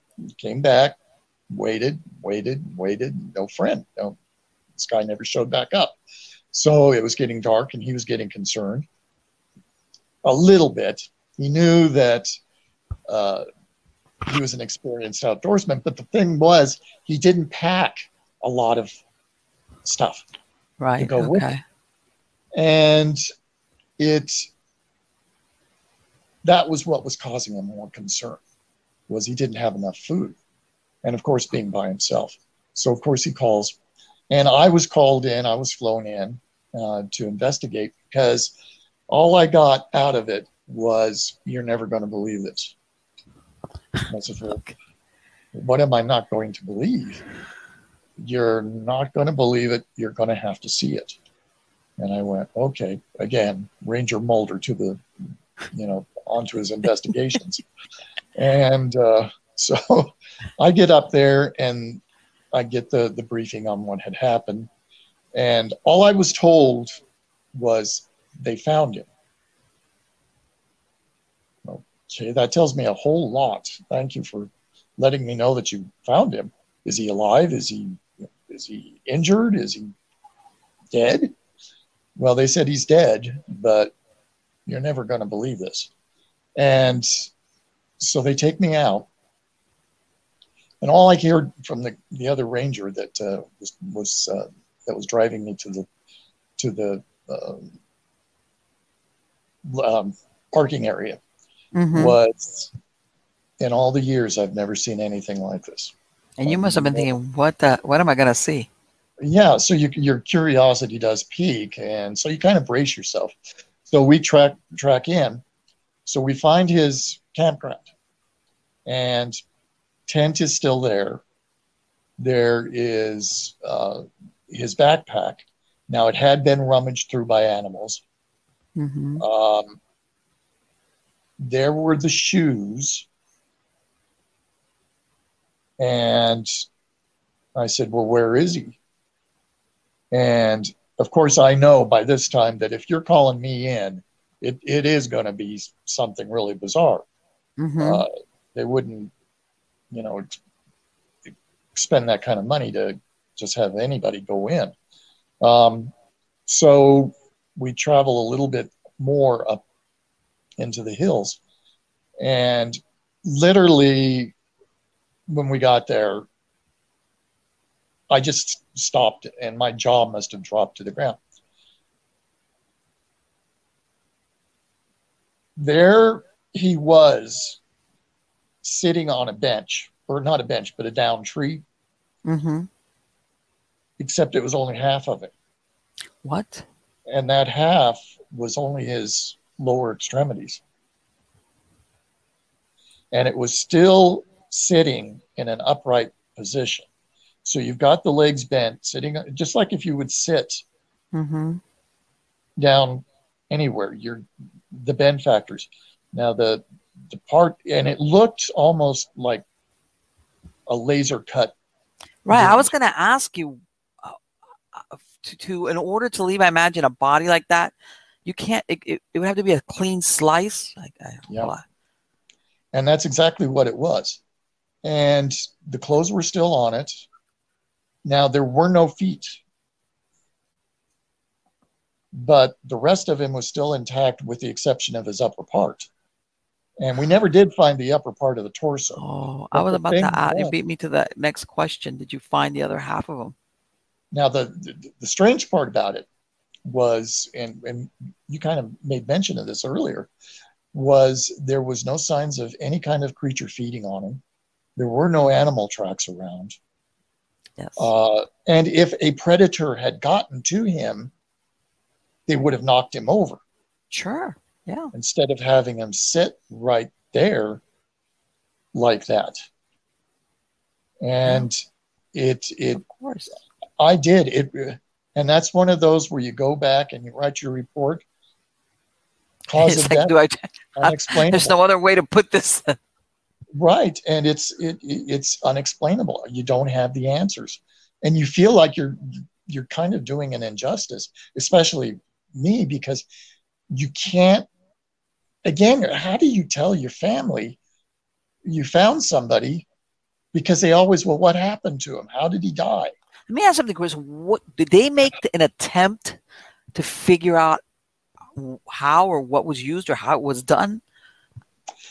And that's the that's the uh, other sixty million dollar question right there.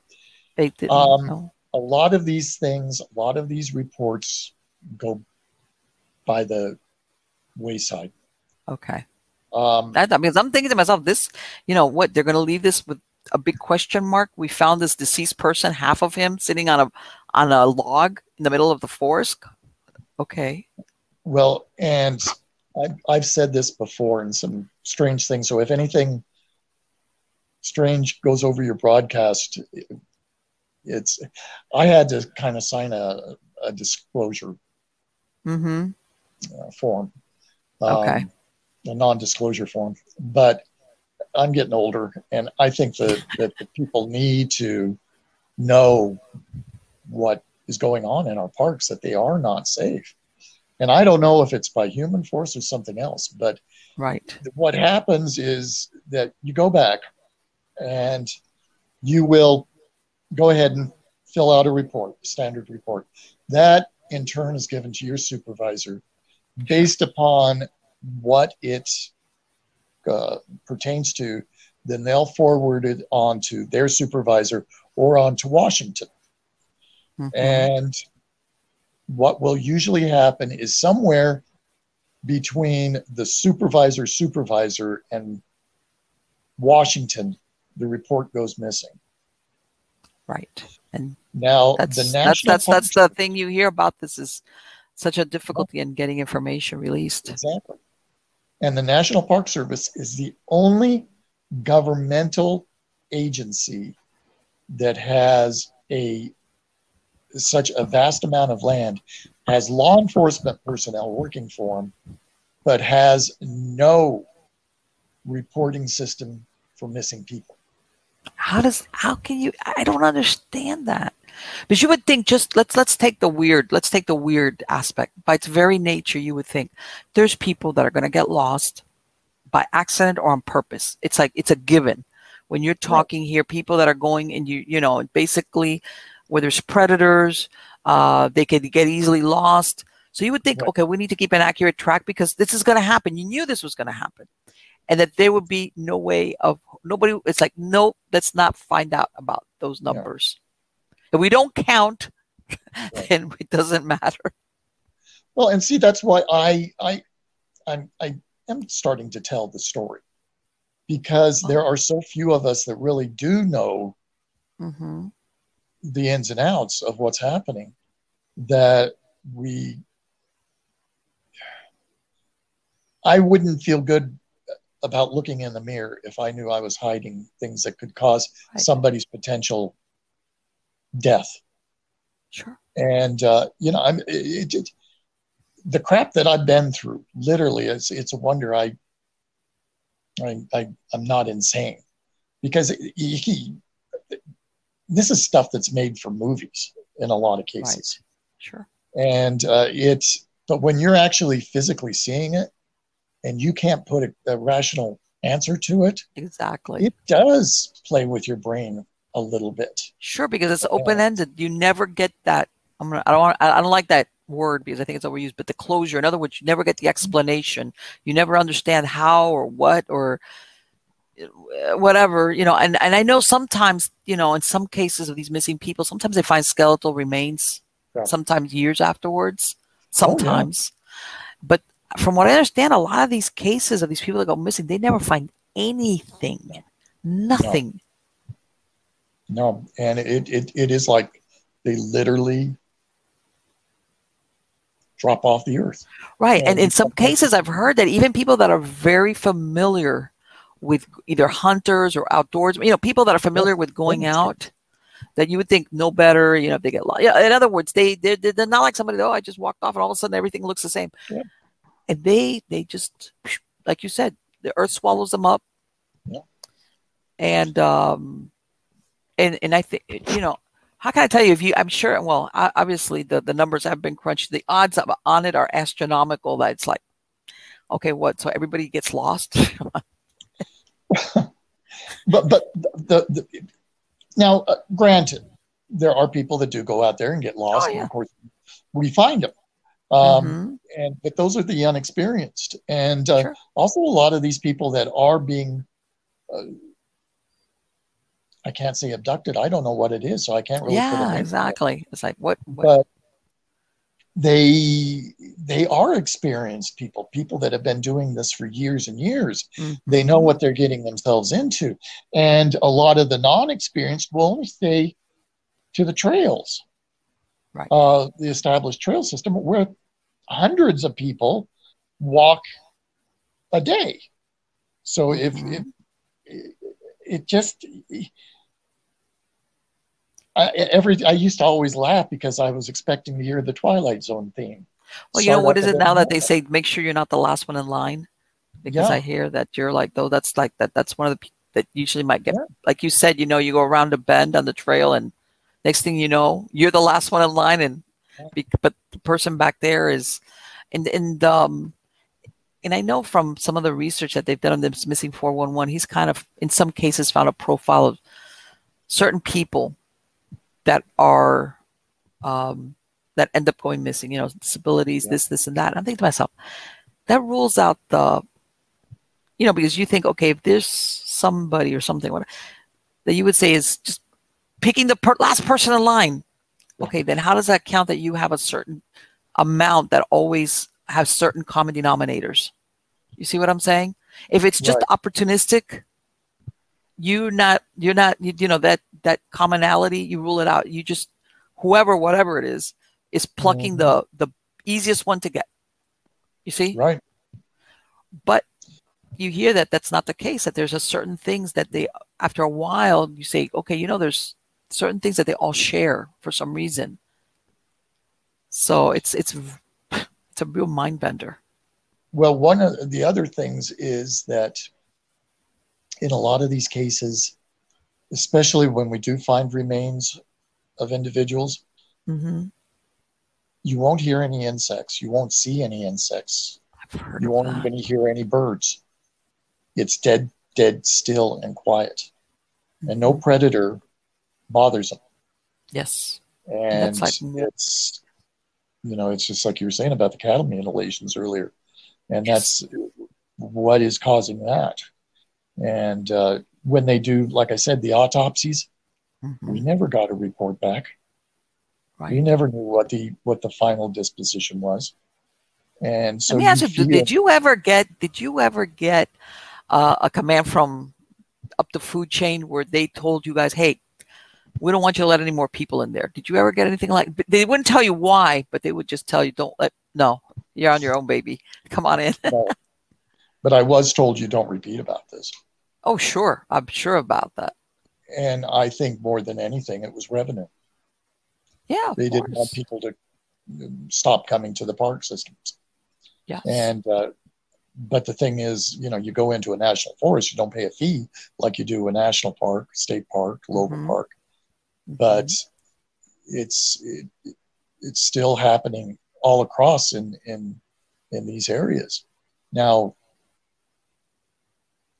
is it because there's a larger group of people, better pickings for whatever is there? But I have had, uh, again, it just keeps getting weirder and weirder and weirder because you just, when you start to f- kind of start to wrap your head around it, then you'll get another call. You're not going to believe this. I, will tell you.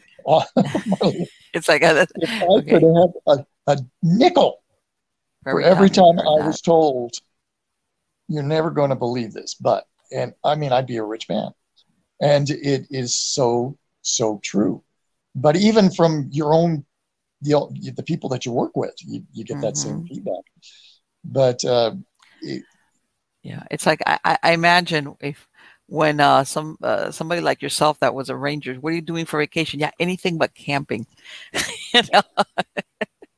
no, we're not well, going camping.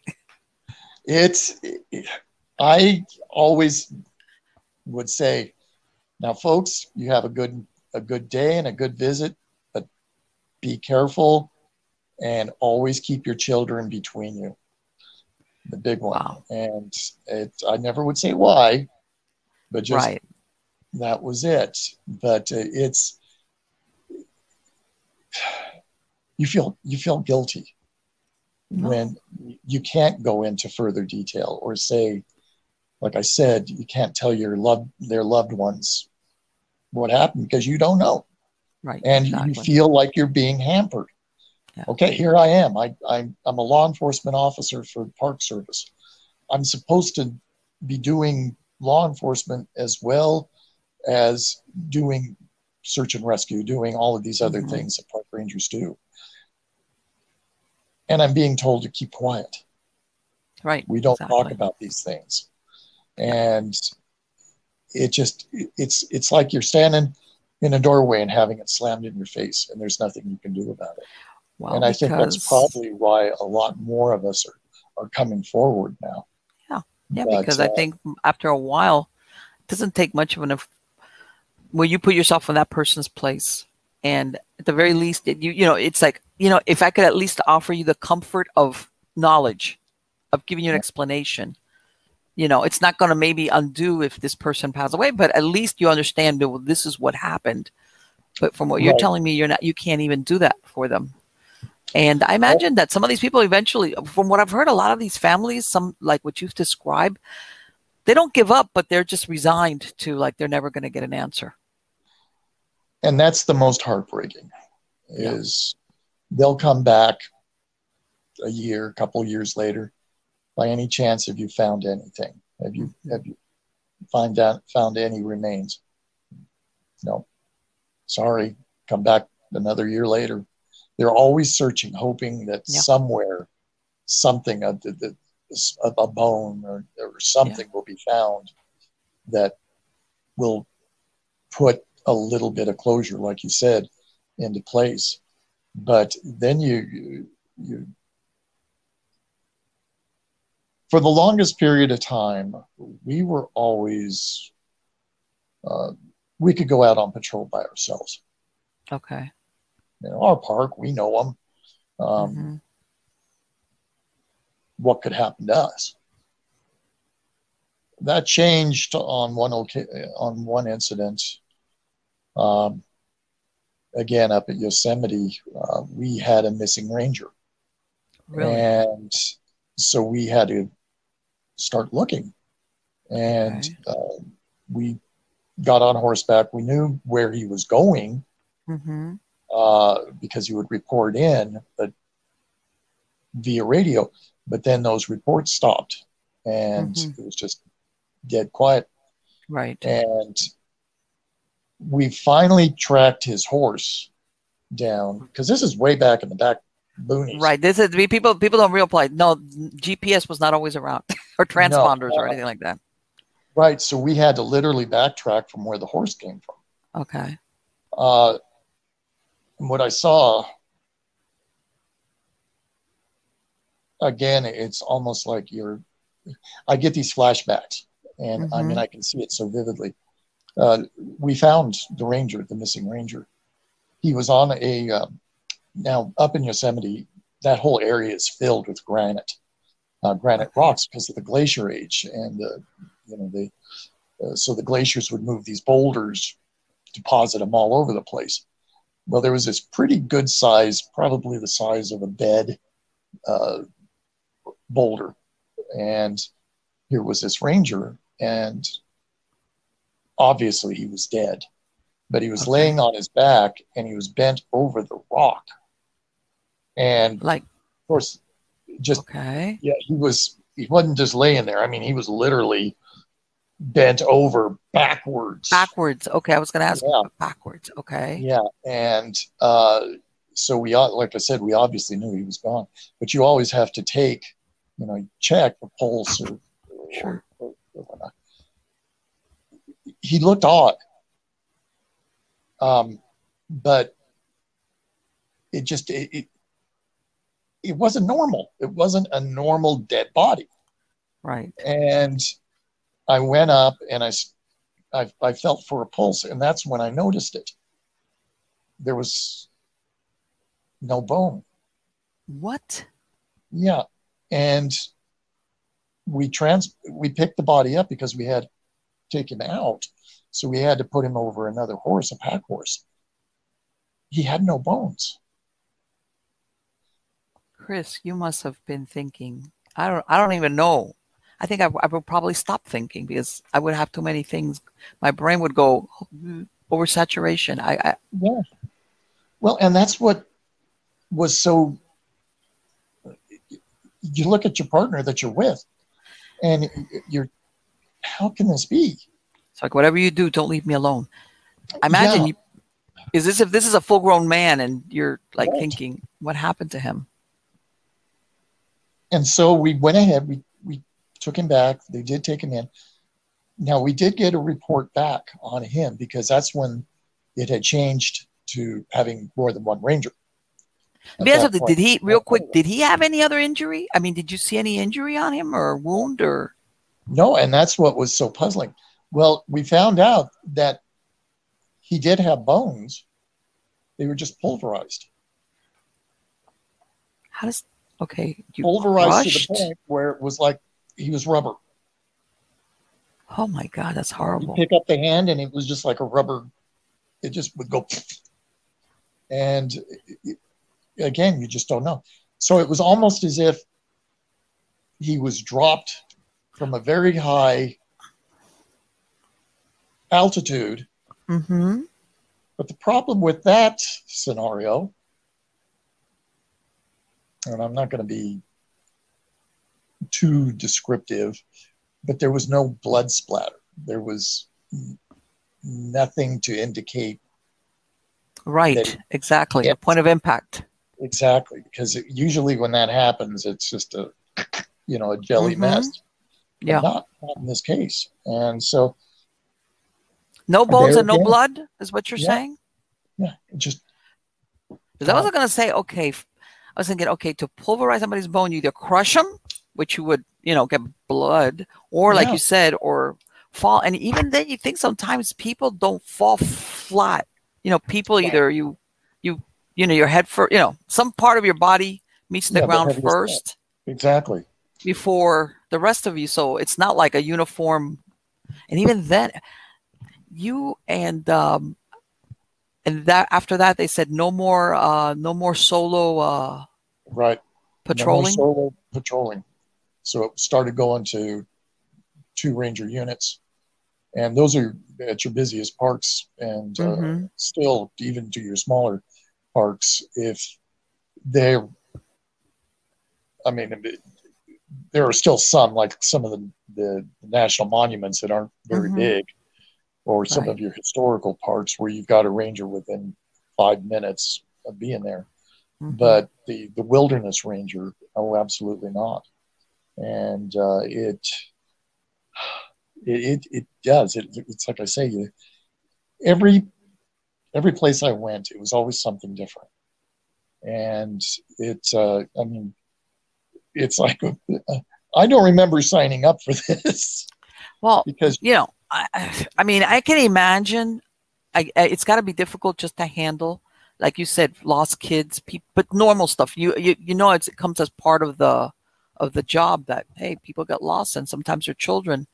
But mm-hmm. when there's that additional, what you're saying, that mystery, the okay, I know that there's something more here, and I don't know what it is, and even that description of what happened to that ranger, that's incredible. Yeah. So even we started to become more threatened, shall I, yeah. I guess the best word, by the parks that we served and, and mm-hmm. swore to protect. Sure. And you don't know who's in control of right. what is out there. And uh, yeah, because you guys are at the very bottom of the totem pole as far as the yeah. food chain that goes up from, like you said, once you put put you know provide reports, mm-hmm. and that's it. That you, you got to let it go. You got to let that paperwork go. Yeah, and uh, it, but it, uh, it just after a while it started making me think, okay, what, what's going to be next on the list, and am I going to be make it out of this job alive? Chris, let me ask you something. Did you ever, either were you involved in investigation? Were you there, where all of a sudden you saw some type of investigation unit that was not you guys, because obviously you're the ones that are assigned to it, come in to help? you're like, what are you guys doing here? Did that ever happen? Oh yes. Oh really?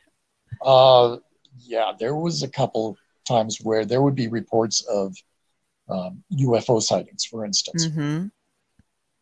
Now, like I told you, the, the, the Park Service doesn't have an, a missing persons issue. Right.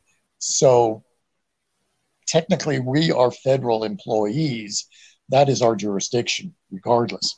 Mm-hmm. Uh, we would get reports, and I swear they have our uniforms tagged with something or some kind of transmitting device that is going right to it. Uh, on most of the cases where there was a UFO sighting, especially if it was an alleged landing of a craft, okay. either the military would show up or the FBI would show up. Now, the FBI really does not is not involved in missing persons. No, you think of them as for crime or abductions, kidnappings, but that's about it. Exactly. I mean, kidnappings, so, as in you know, like regular kidnappings, but otherwise, right. that's not what you would think they would do. No, no, they're federal employees. I'm a federal employee. Technically, we're mm-hmm. the same. Yeah. We would go in and we would literally be told, leave the site now. You will be told what to say. If you have a problem with that, talk to your supervisor.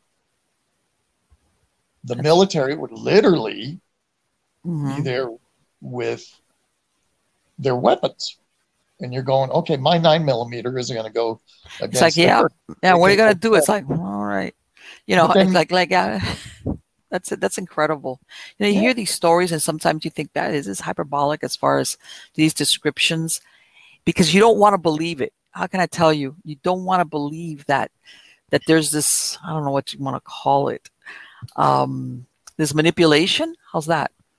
Of yeah. these occurrences, uh, and you know, and how can you dispute when somebody comes in on the scene and does exactly what you described?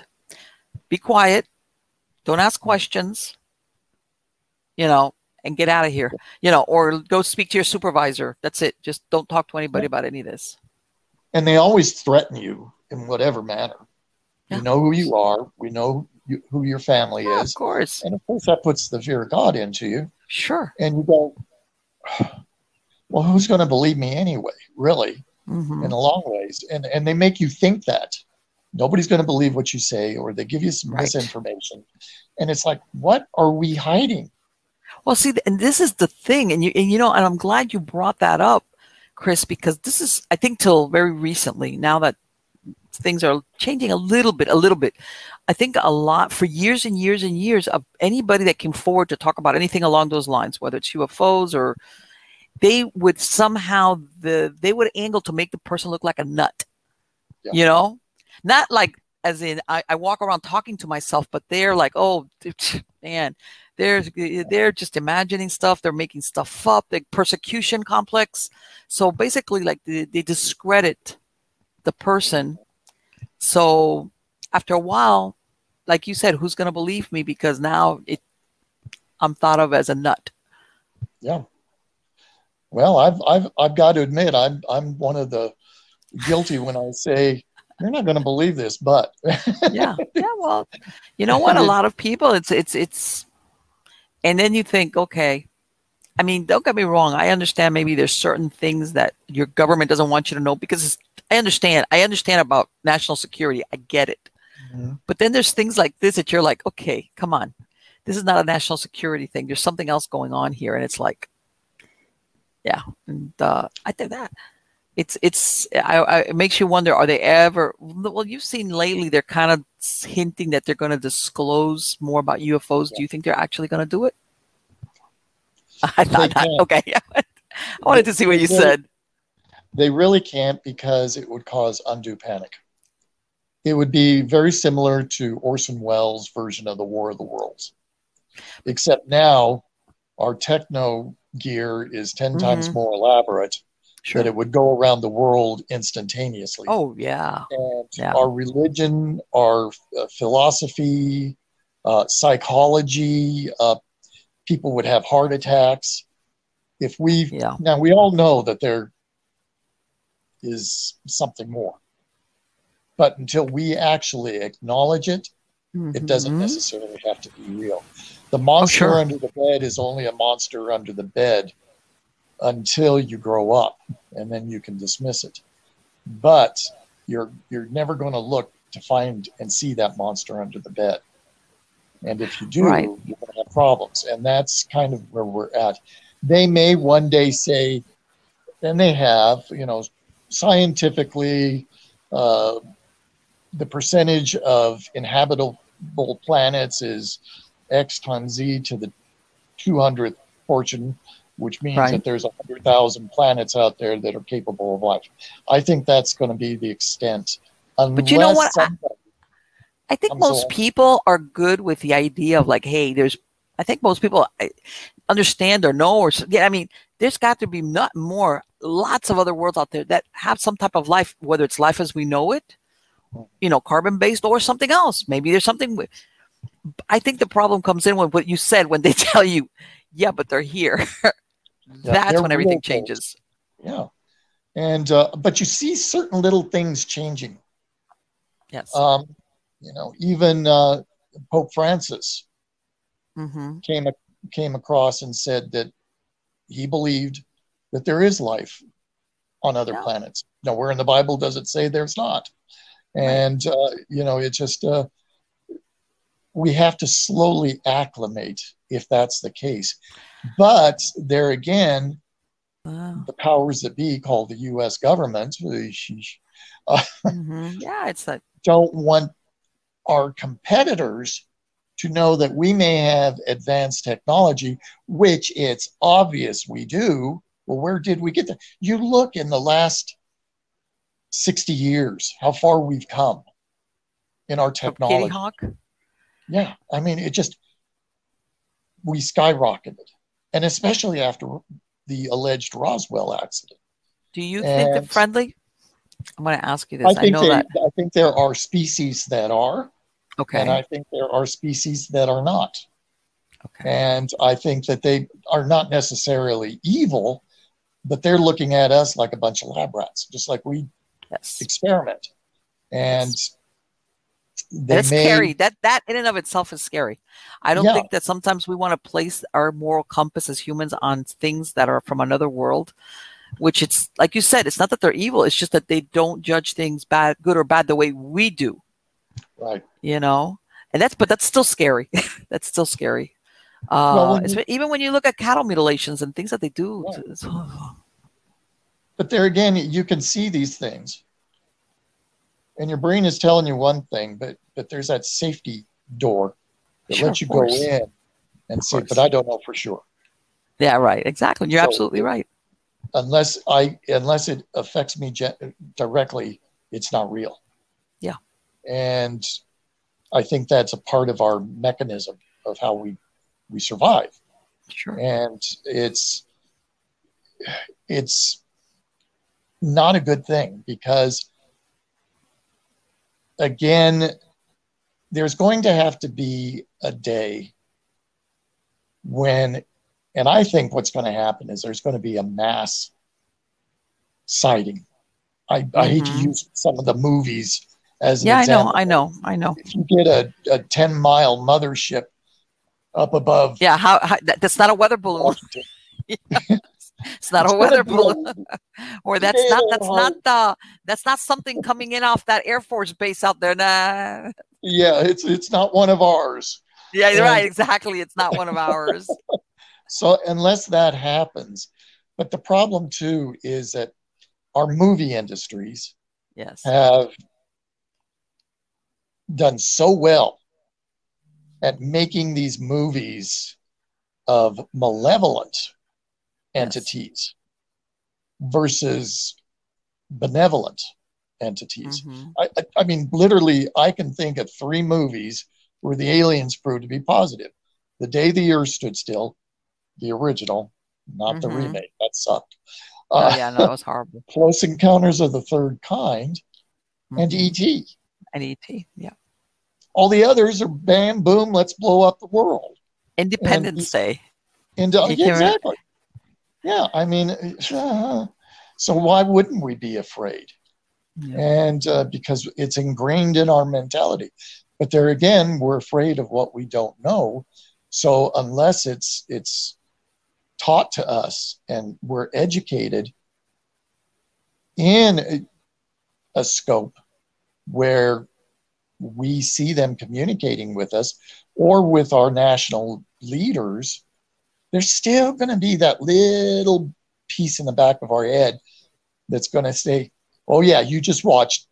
In 24 hours, they're going to start firing on us. Well, you know what? I think also what concerns most people is that you think at the very least they are technologically more advanced than us, which means they have superiority over us.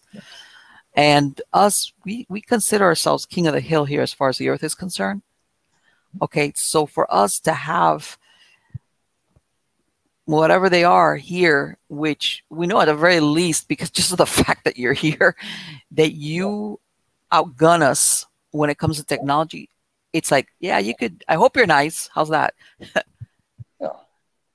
Well, and, and it's true. If they wanted to do away with us, they would have done so a long time ago. Oh yeah. I feel. Uh, we're no threat to them per se. I mean, the more we go out in space, unless we learn from our mistakes, which I sure wish to God we do, as long or, as we or, uh, you know, well, but see, it's the same thing. We're not a threat to them, which is maybe why they haven't, like you said, annihilated us. But that doesn't mean they don't have the capabilities of doing so. And I guess that's what wigs people out to know.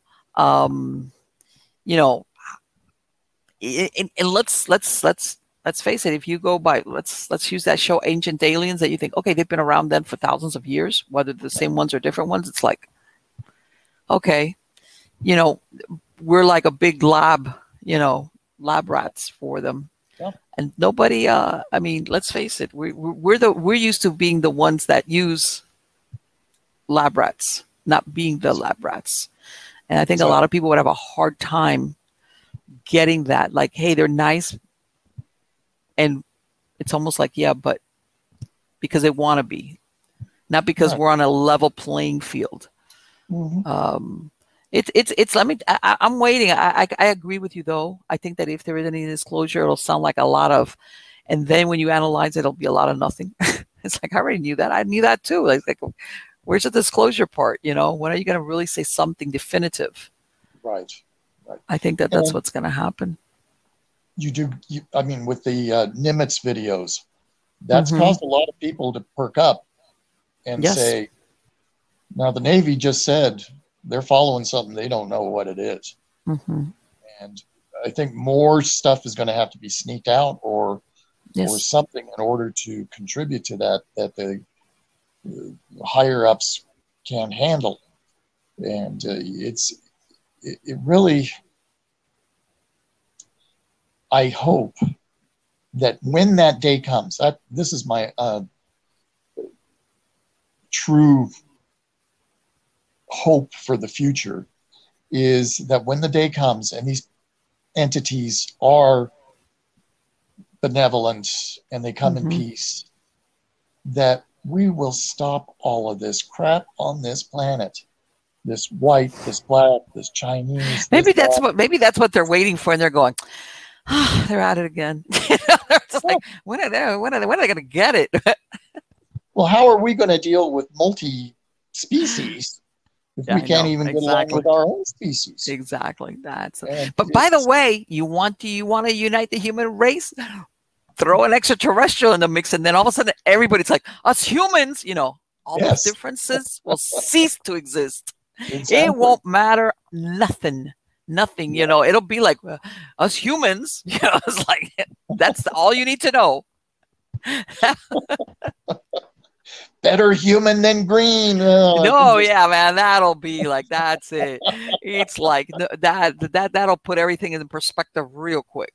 You know, oh. petty foolishness will stop immediately. Oh man, oh Lord, it's true. Yeah. It really is. They'll find something. But I, I do hope that we eventually evolve. Sure, of course, of course, that's what we can hope for. More caring race, and at that time, yeah, I do believe that there will be some I mean, using Star Trek as an example, mm-hmm. some kind of a multi planetary federation and all the opportunities that would be yes. bestowed. I remember years ago, they were talking to this professor, and I was, I thought it was the biggest crock of you know what. Uh-huh. Uh, because he was saying, well, we know that there cannot be extraterrestrial life visiting our planet because you can only go near the speed of light. And I thought, you're talking about a race that could be thousands of years more right. this is advanced. what we know how to do. That's about it. Exactly. That's based on our credibility, exactly. not some other race yes. that predates us god knows how long that's what i'm saying that's that's like that's like the comfort food kind of like logic it's like yeah, yeah. i mean i think too hard on this nah they can't it's, they're, they're too many light years away anyway so forget it let's not worry about that. You know i got i got to go pay my car note. Hold on. You know like so or wait wait wait. I, I there's a great show coming on on netflix. I don't want to you know that kind of like mentality like um yeah that that that's too much. Yeah and i understand there's people that this is how they function and that's just the way it is you know the human condition where you look, you look at how many times we go to work we come home mm-hmm. yes. dinner, watch tv go to bed get up go to yes. work, come home, yeah. have dinner. That becomes a blur. It's it's redundancy. Our our yeah, there's a few out there. There's a few great minds and and, mm-hmm. and new changes, but again, I go when I was young and, and and and so forth, and I'm sure you remember this too. People used to be able to make change, and they would count out the change, the yes. the clerk, and they would know how to make out that change. Now, if it mm. doesn't oh, yeah. know what it is on a machine, oh yeah, they have no clue. And let me tell you something. I remember my first job. Uh, um, you know when they would hire extra people around Christmas time, mm-hmm. and I remember one of my first jobs was like that. It was you know those old uh, registers where you would just punch in the thing, and exactly like what you said, you had to give yeah. change back. And I I had never done this before. I was in high school, and I remember, as a matter of fact, my boss's name was Mr. Bliss. I've never forgotten it. He put me through the wringer, but he showed me how to give back change. And at the beginning, I was like a nervous wreck. And you know what? Once you get over it, once your mind goes click, okay, I get it. And yeah. like you said, nowadays you tell somebody, hey, they're going to give you a 20 and it costs 1732. What's their change going to be? You know, it's going to be $2 and what, 68 cents or something like that. Right. They'd be like, huh? like, they, yeah. they don't have a clue. And I've even caught, you know, sometimes they'll take out the change and their minds kind of short short out because like yes. say oh here let me just round this out well rounding it out means you're not going to give out any change exactly but their minds just go into deep freeze because they've already put it yes. into the machine and yes, they're looking at the machine like it's mysteriously and magically going to tell them what the right answer is and it, it's pretty pathetic yes and now too you know in the 60s i remember seeing one of the first computers and it was the size of a building yeah. and now we've got computers like that microchip it's you know that do, do everything that these things couldn't do i mean we can communicate mm-hmm. we can mm-hmm. look up uh, encyclopedias we can i mean it's sure. it's amazing what? Yeah it is. It is. People don't realize that. But you know the only ones that have the benefit of that are people that have been around for just a little bit you know a little bit exactly. beyond the year 2000 before the year 2000 I want to use that as the breakaway point. Yeah. Um, well, yeah it's i used to laugh when i was in eighth grade because my teacher said and by the year 2000 everybody will have a computer. I went oh yeah right. Yes. Yeah and, were thinking yeah well yeah and what that extra building by your house yeah, it's yeah. It, it, but it's true. Most of us have not only one; we've got several. Mm-hmm, mm-hmm, and uh, exactly. you know, one one day we'll have to talk about um, one of the discoveries I kind of made uh, regarding technology, and it it kind of goes into religious philosophy okay. and uh, dealing with uh, uh the Antichrist and technology. Wow, we gotta you, you okay, Chris.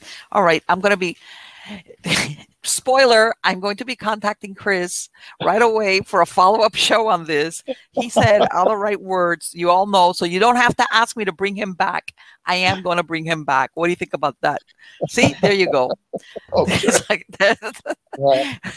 because yeah, it's, yeah, it's it's it's that that right there. We're we're we're on the right track with that. As far as I would love to hear what you got to talk to, tell me about that. But anyway, Chris, because for my podcast listeners, but I do, I am going to have a link in the credits of the show. But for my podcast listeners, what's the website they can go to if they want to uh, get more information, contact you, anything like that?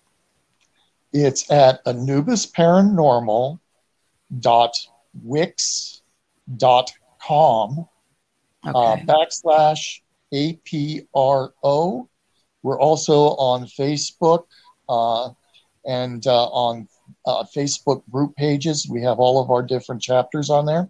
Right. And um, we're also on all the other social media. Uh, if you want to get in contact with us, uh, we're mm-hmm. at Anubis Paranormal Research Org at gmail.com. Right. So, in other words, if because you told me you've got different chapters in different parts of the country, so you know if somebody's in a certain part, you could get maybe there's a chapter that's close by that could help them out. Exactly. All right. It has been wonderful to speak to you, Chris. Oh, I, I, I really oh. missed our conversations. As you know, I'm I'm not kidding. I'm not kidding. Probably to tomorrow, the day after, you're going to be getting that email, and we we're going to schedule that new show because I want to talk about that. Okay. Well, make sure you remember what happened last time when we were closing. No, you know what? I'm going to glad you brought that up. You remember, and I don't know if you remember, I got an EVP on our show of a cat meowing. Yeah, that's just what I was going to say. I heard your cat, and you're like, "What cat?" By the way, I didn't have cats. I had no cats. Exactly. You mentioned to me that show something about your mom liking cats. Yeah. But this yeah. was at the very beginning of the conversation. And it was like yeah. this right about now towards the end. And when I heard, I played back, you know, I, I revert and I'm like, hey, there's a cat. And when we talk to say, hey, your cat, and you're like, I don't have a cat. I was like, but yeah, I heard your cat meowing in the background. Oh, now there is something else uh, for another show. Mm-hmm. Um, uh, since I've left the Park Service per se, I'm still on as a uh, uh, consultant. So okay. I still do investigate. But I've been, uh, when my dad was, when I was very young, my dad told me, he says, uh, I don't care what you do, but choose two careers. So if one doesn't work out, you'll always be able to fall back on the other. And so I chose veterinary science as my secondary. Oh, and okay. So that's what I'm doing now. Okay. And uh, I'm working in a vet hospital. And I can tell you a lot about pet ghosts. Oh, we got to talk about that because I'm an animal lover. God knows, I've got I've got nine dogs. Wait a minute, hold on a minute, hold hold the, hold the thought. So everybody's like, hold on. Oh. So for everybody, this is my old girl. This is my little little itty. She's 17 years old, quick oh, girl. Okay, she's one of those applehead chihuahuas. Okay, mm-hmm. she's been my traveling companion she was so small that I could take her in one of these uh, holder. i she's been to the White House. She's been to Times Square. She's been to Central Park. I've taken her everywhere. I've taken her so small, and she was a good girl. I've snuck her into restaurants. she would just sit there, and I would take a little something, and then I would sneak it and put it in that little holder because it, it was a SpongeBob. You know, it looked like almost like a purse. Little did right. anybody know. Nowadays, everybody carries their pets everywhere. Yeah. But I was carrying her around with me all over the place, and I've got her, of course, next to me on the pillow. That's that's the my oldest and smallest of my not no ten dogs. Oh, so that's what I'm saying. We're on the we, yeah, you got to come back. Maybe that's going to be oh, show number three. But yeah, okay. If anybody the cat wants to come back and meow, go ahead. All right, Chris. Thank you so much. It has been oh, wonderful to talk to you. Okay. Oh, with you as well. It was a pleasure. Take care. Bye bye. Okay. Bye bye. Yay. I'm going to bring Chris back and we're going to talk about technology and the Antichrist. You better believe it, baby. See, see, was isn't he a great go- guest? Mm-hmm. He is. I hadn't talked to him. You know, time gets. You know what? It's really funny because it seems like the other day that I had my first interview with uh, Chris uh, Christopher George, and um, back then he was living in California and he did a lot of investigations into Queen Mary. He was, man, me talk about knowing uh, the stories, actual firsthand experience going on to the Queen Mary. And believe it or not, I said, you know what? Let me talk to him. I want to catch up with him because I was thinking you know, they're going to open up the Queen Mary now. I know that a lot of restrictions for travel and vacations are going to be gone. And I was thinking, I wonder what's happened, you know, all this time that this ship has been on lockdown, you know, because, and the reason uh, I'm going with this is that, you know, sometimes, especially somebody like him who knows people that work there, uh, there's no traffic, you know, humans are gone. So a lot of these people that work at these places, all of a sudden they, they, they get a wealth of new experiences, they hear new things just because there's no foot traffic, there's nobody there. And I thought, you know what, if anybody's going to know about this, it's going to be Chris George. Come to find out, because of course time speeds along, he's no longer in California. I mean, he still has contacts out there. Like, you know, you heard what he said all about as far as what's going on with the Queen Mary. Um, and now he's in Colorado, which is just as well. But either way, he is um, I love talking to him because he knows the stuff. And uh, like he said, you know, there's a lot of times where um, people in their professional lives, you know, doesn't have to necessarily be a first responder or anything like that. You witness certain things where if you're not told directly, shut up and don't say anything. It's like the unknown rule, the unknown fact you want to kill your career, talk about it. So in other words, you don't have to be told, don't say anything. You know it. It's like it's like everybody knows, you know, like everybody knows, hey, that boss, that's the cool guy, that's a nice guy, that's a person that you work for. This person, no, they're great. No, work for that person. But you know, it's like the unwritten. You know, everybody after a while, you, you you're in on the same groove, and um, same thing. And everybody thinks, well, you know what? It's the military or you know uh, law enforcement. They're, they're the ones that are told you know be quiet or don't say anything or you know you're going to lose your credibility. And then you know you'll never outrun it and you can just forget about advancement. There's a lot of different um how can i say job or job types that it was the same thing if you heard or witnessed anything unusual if you weren't told outright, it was implied, or it was kind of like, hey, if you ever hear, don't talk, yeah, don't don't talk about that. Don't talk about that. Um, I'm gonna I'm not gonna go into specifics. I've heard of a certain bank in down in Miami, have been around for a very long time, and eventually, you know, there was um, certain people there were having certain experiences, certain sightings, and basically they were told, "Be quiet, don't say anything," because the last thing, think of it, you know, a bank wants to get as a reputation that it's a haunted bank or that people are seeing things or that employees. There's a lot of different fields where people are told, you know, you know, even, even if you come to your supervisor, you're, you know, like it, it's like your supervisor's hoping you're not going to come and talk to me about that, are you? Please don't do that. Don't do that. Like in other words, I don't, I don't want to know about that. Okay. And then there's people that are just going to say, well, that was once upon a time. Mm, I beg to differ. Yeah, I think there's more transparency now because yes, you've seen all these paranormal reality shows and blah blah blah, and disclosure and blah blah blah and whistleblowers. Blah, blah. Let me tell you, stuff like that is more the exception than the rule. The majority of people, uh, whether it's it, sometimes it's not even a question of advancement. It's a question of like, I just want to keep my job, and I don't want to be known as either that guy or that girl or whatever. Who, the, uh, guess what? You just be quiet. You just keep it to yourself, whatever it is.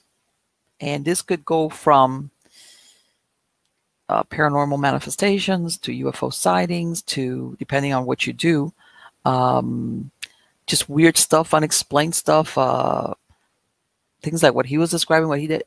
After a while, you're like, yeah, I know what this is. And then, you know, a lot of times exactly like what he described towards the end of your that in other words you're not there working anymore and it's like you know and you you know maybe this is really weighed heavy on you for a while because you're thinking man I, this is not right that that that uh, Americans don't know about this or the public doesn't know about this. This is not right. Like, why the secrecy over something like this unless, you know, it, it, even if it means more heartbreak for a family or just the fact that it's being kept hidden, you know, and a lot of people finally like, Chris, you, you decide, yeah, I want to talk about it. You know, anyway, to be honest with you, a lot of what what he's saying, I, I want to say so much is not disclosure as in confirmation Okay. When a lot of us have heard these stories and then you hear somebody that actually did it confirming, like, no, you know what? This is not some crackpot story or these descriptions are not way out there. Uh, this actually does happen. And I witnessed it firsthand. However, you know, and that's, that's another thing. A lot of people don't realize that a lot of times these people, when I said people, you're at the bottom of the totem pole, like, for example, his job, you know, this food chain goes all the way up to Washington. You know, let's say if you're a federal employee, uh, you know, he's the one on the front lines. He's the person that deals with the public or in the parks or everything. And then whatever, you know, you don't know once that report is released, whose hands it goes through. In other words, this is not, they don't put it in a, just a local office. And a lot of these people are kept in the dark as well you know, everybody thinks that they're part of the problem. No, they're not problem. Problem. Sometimes they're victimized as well in the sense of they're not told either. They're never given any explanation, but they have to carry the burden of knowing there's something here that's not right. And I saw this, and even I don't know what really this is about, or what the outcome is, or how did this happen.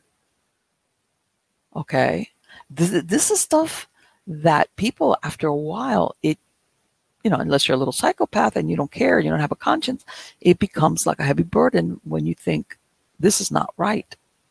And by the way, that's that's a good thing. But at the time, again, if you have to support a family, if you've got a mortgage, you know, you you're living, you're living your life. And part of you saying, you know what, this is not right, but God, I need my job.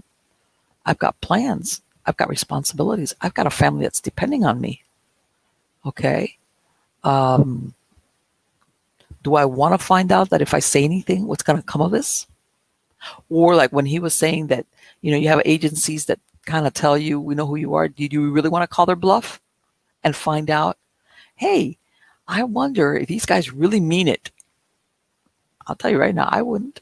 And because when you weigh it in the in the balance, it's like, no, nah, you know what? I can't risk it.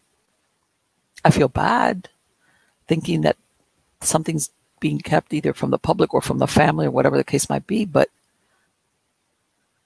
and then I think that after a while that you carry this around and maybe you come to another point in your life, maybe it's 20, 30, 40 years later. You're like, man, I gotta, I, I gotta unburden myself somehow. And maybe nobody will believe me.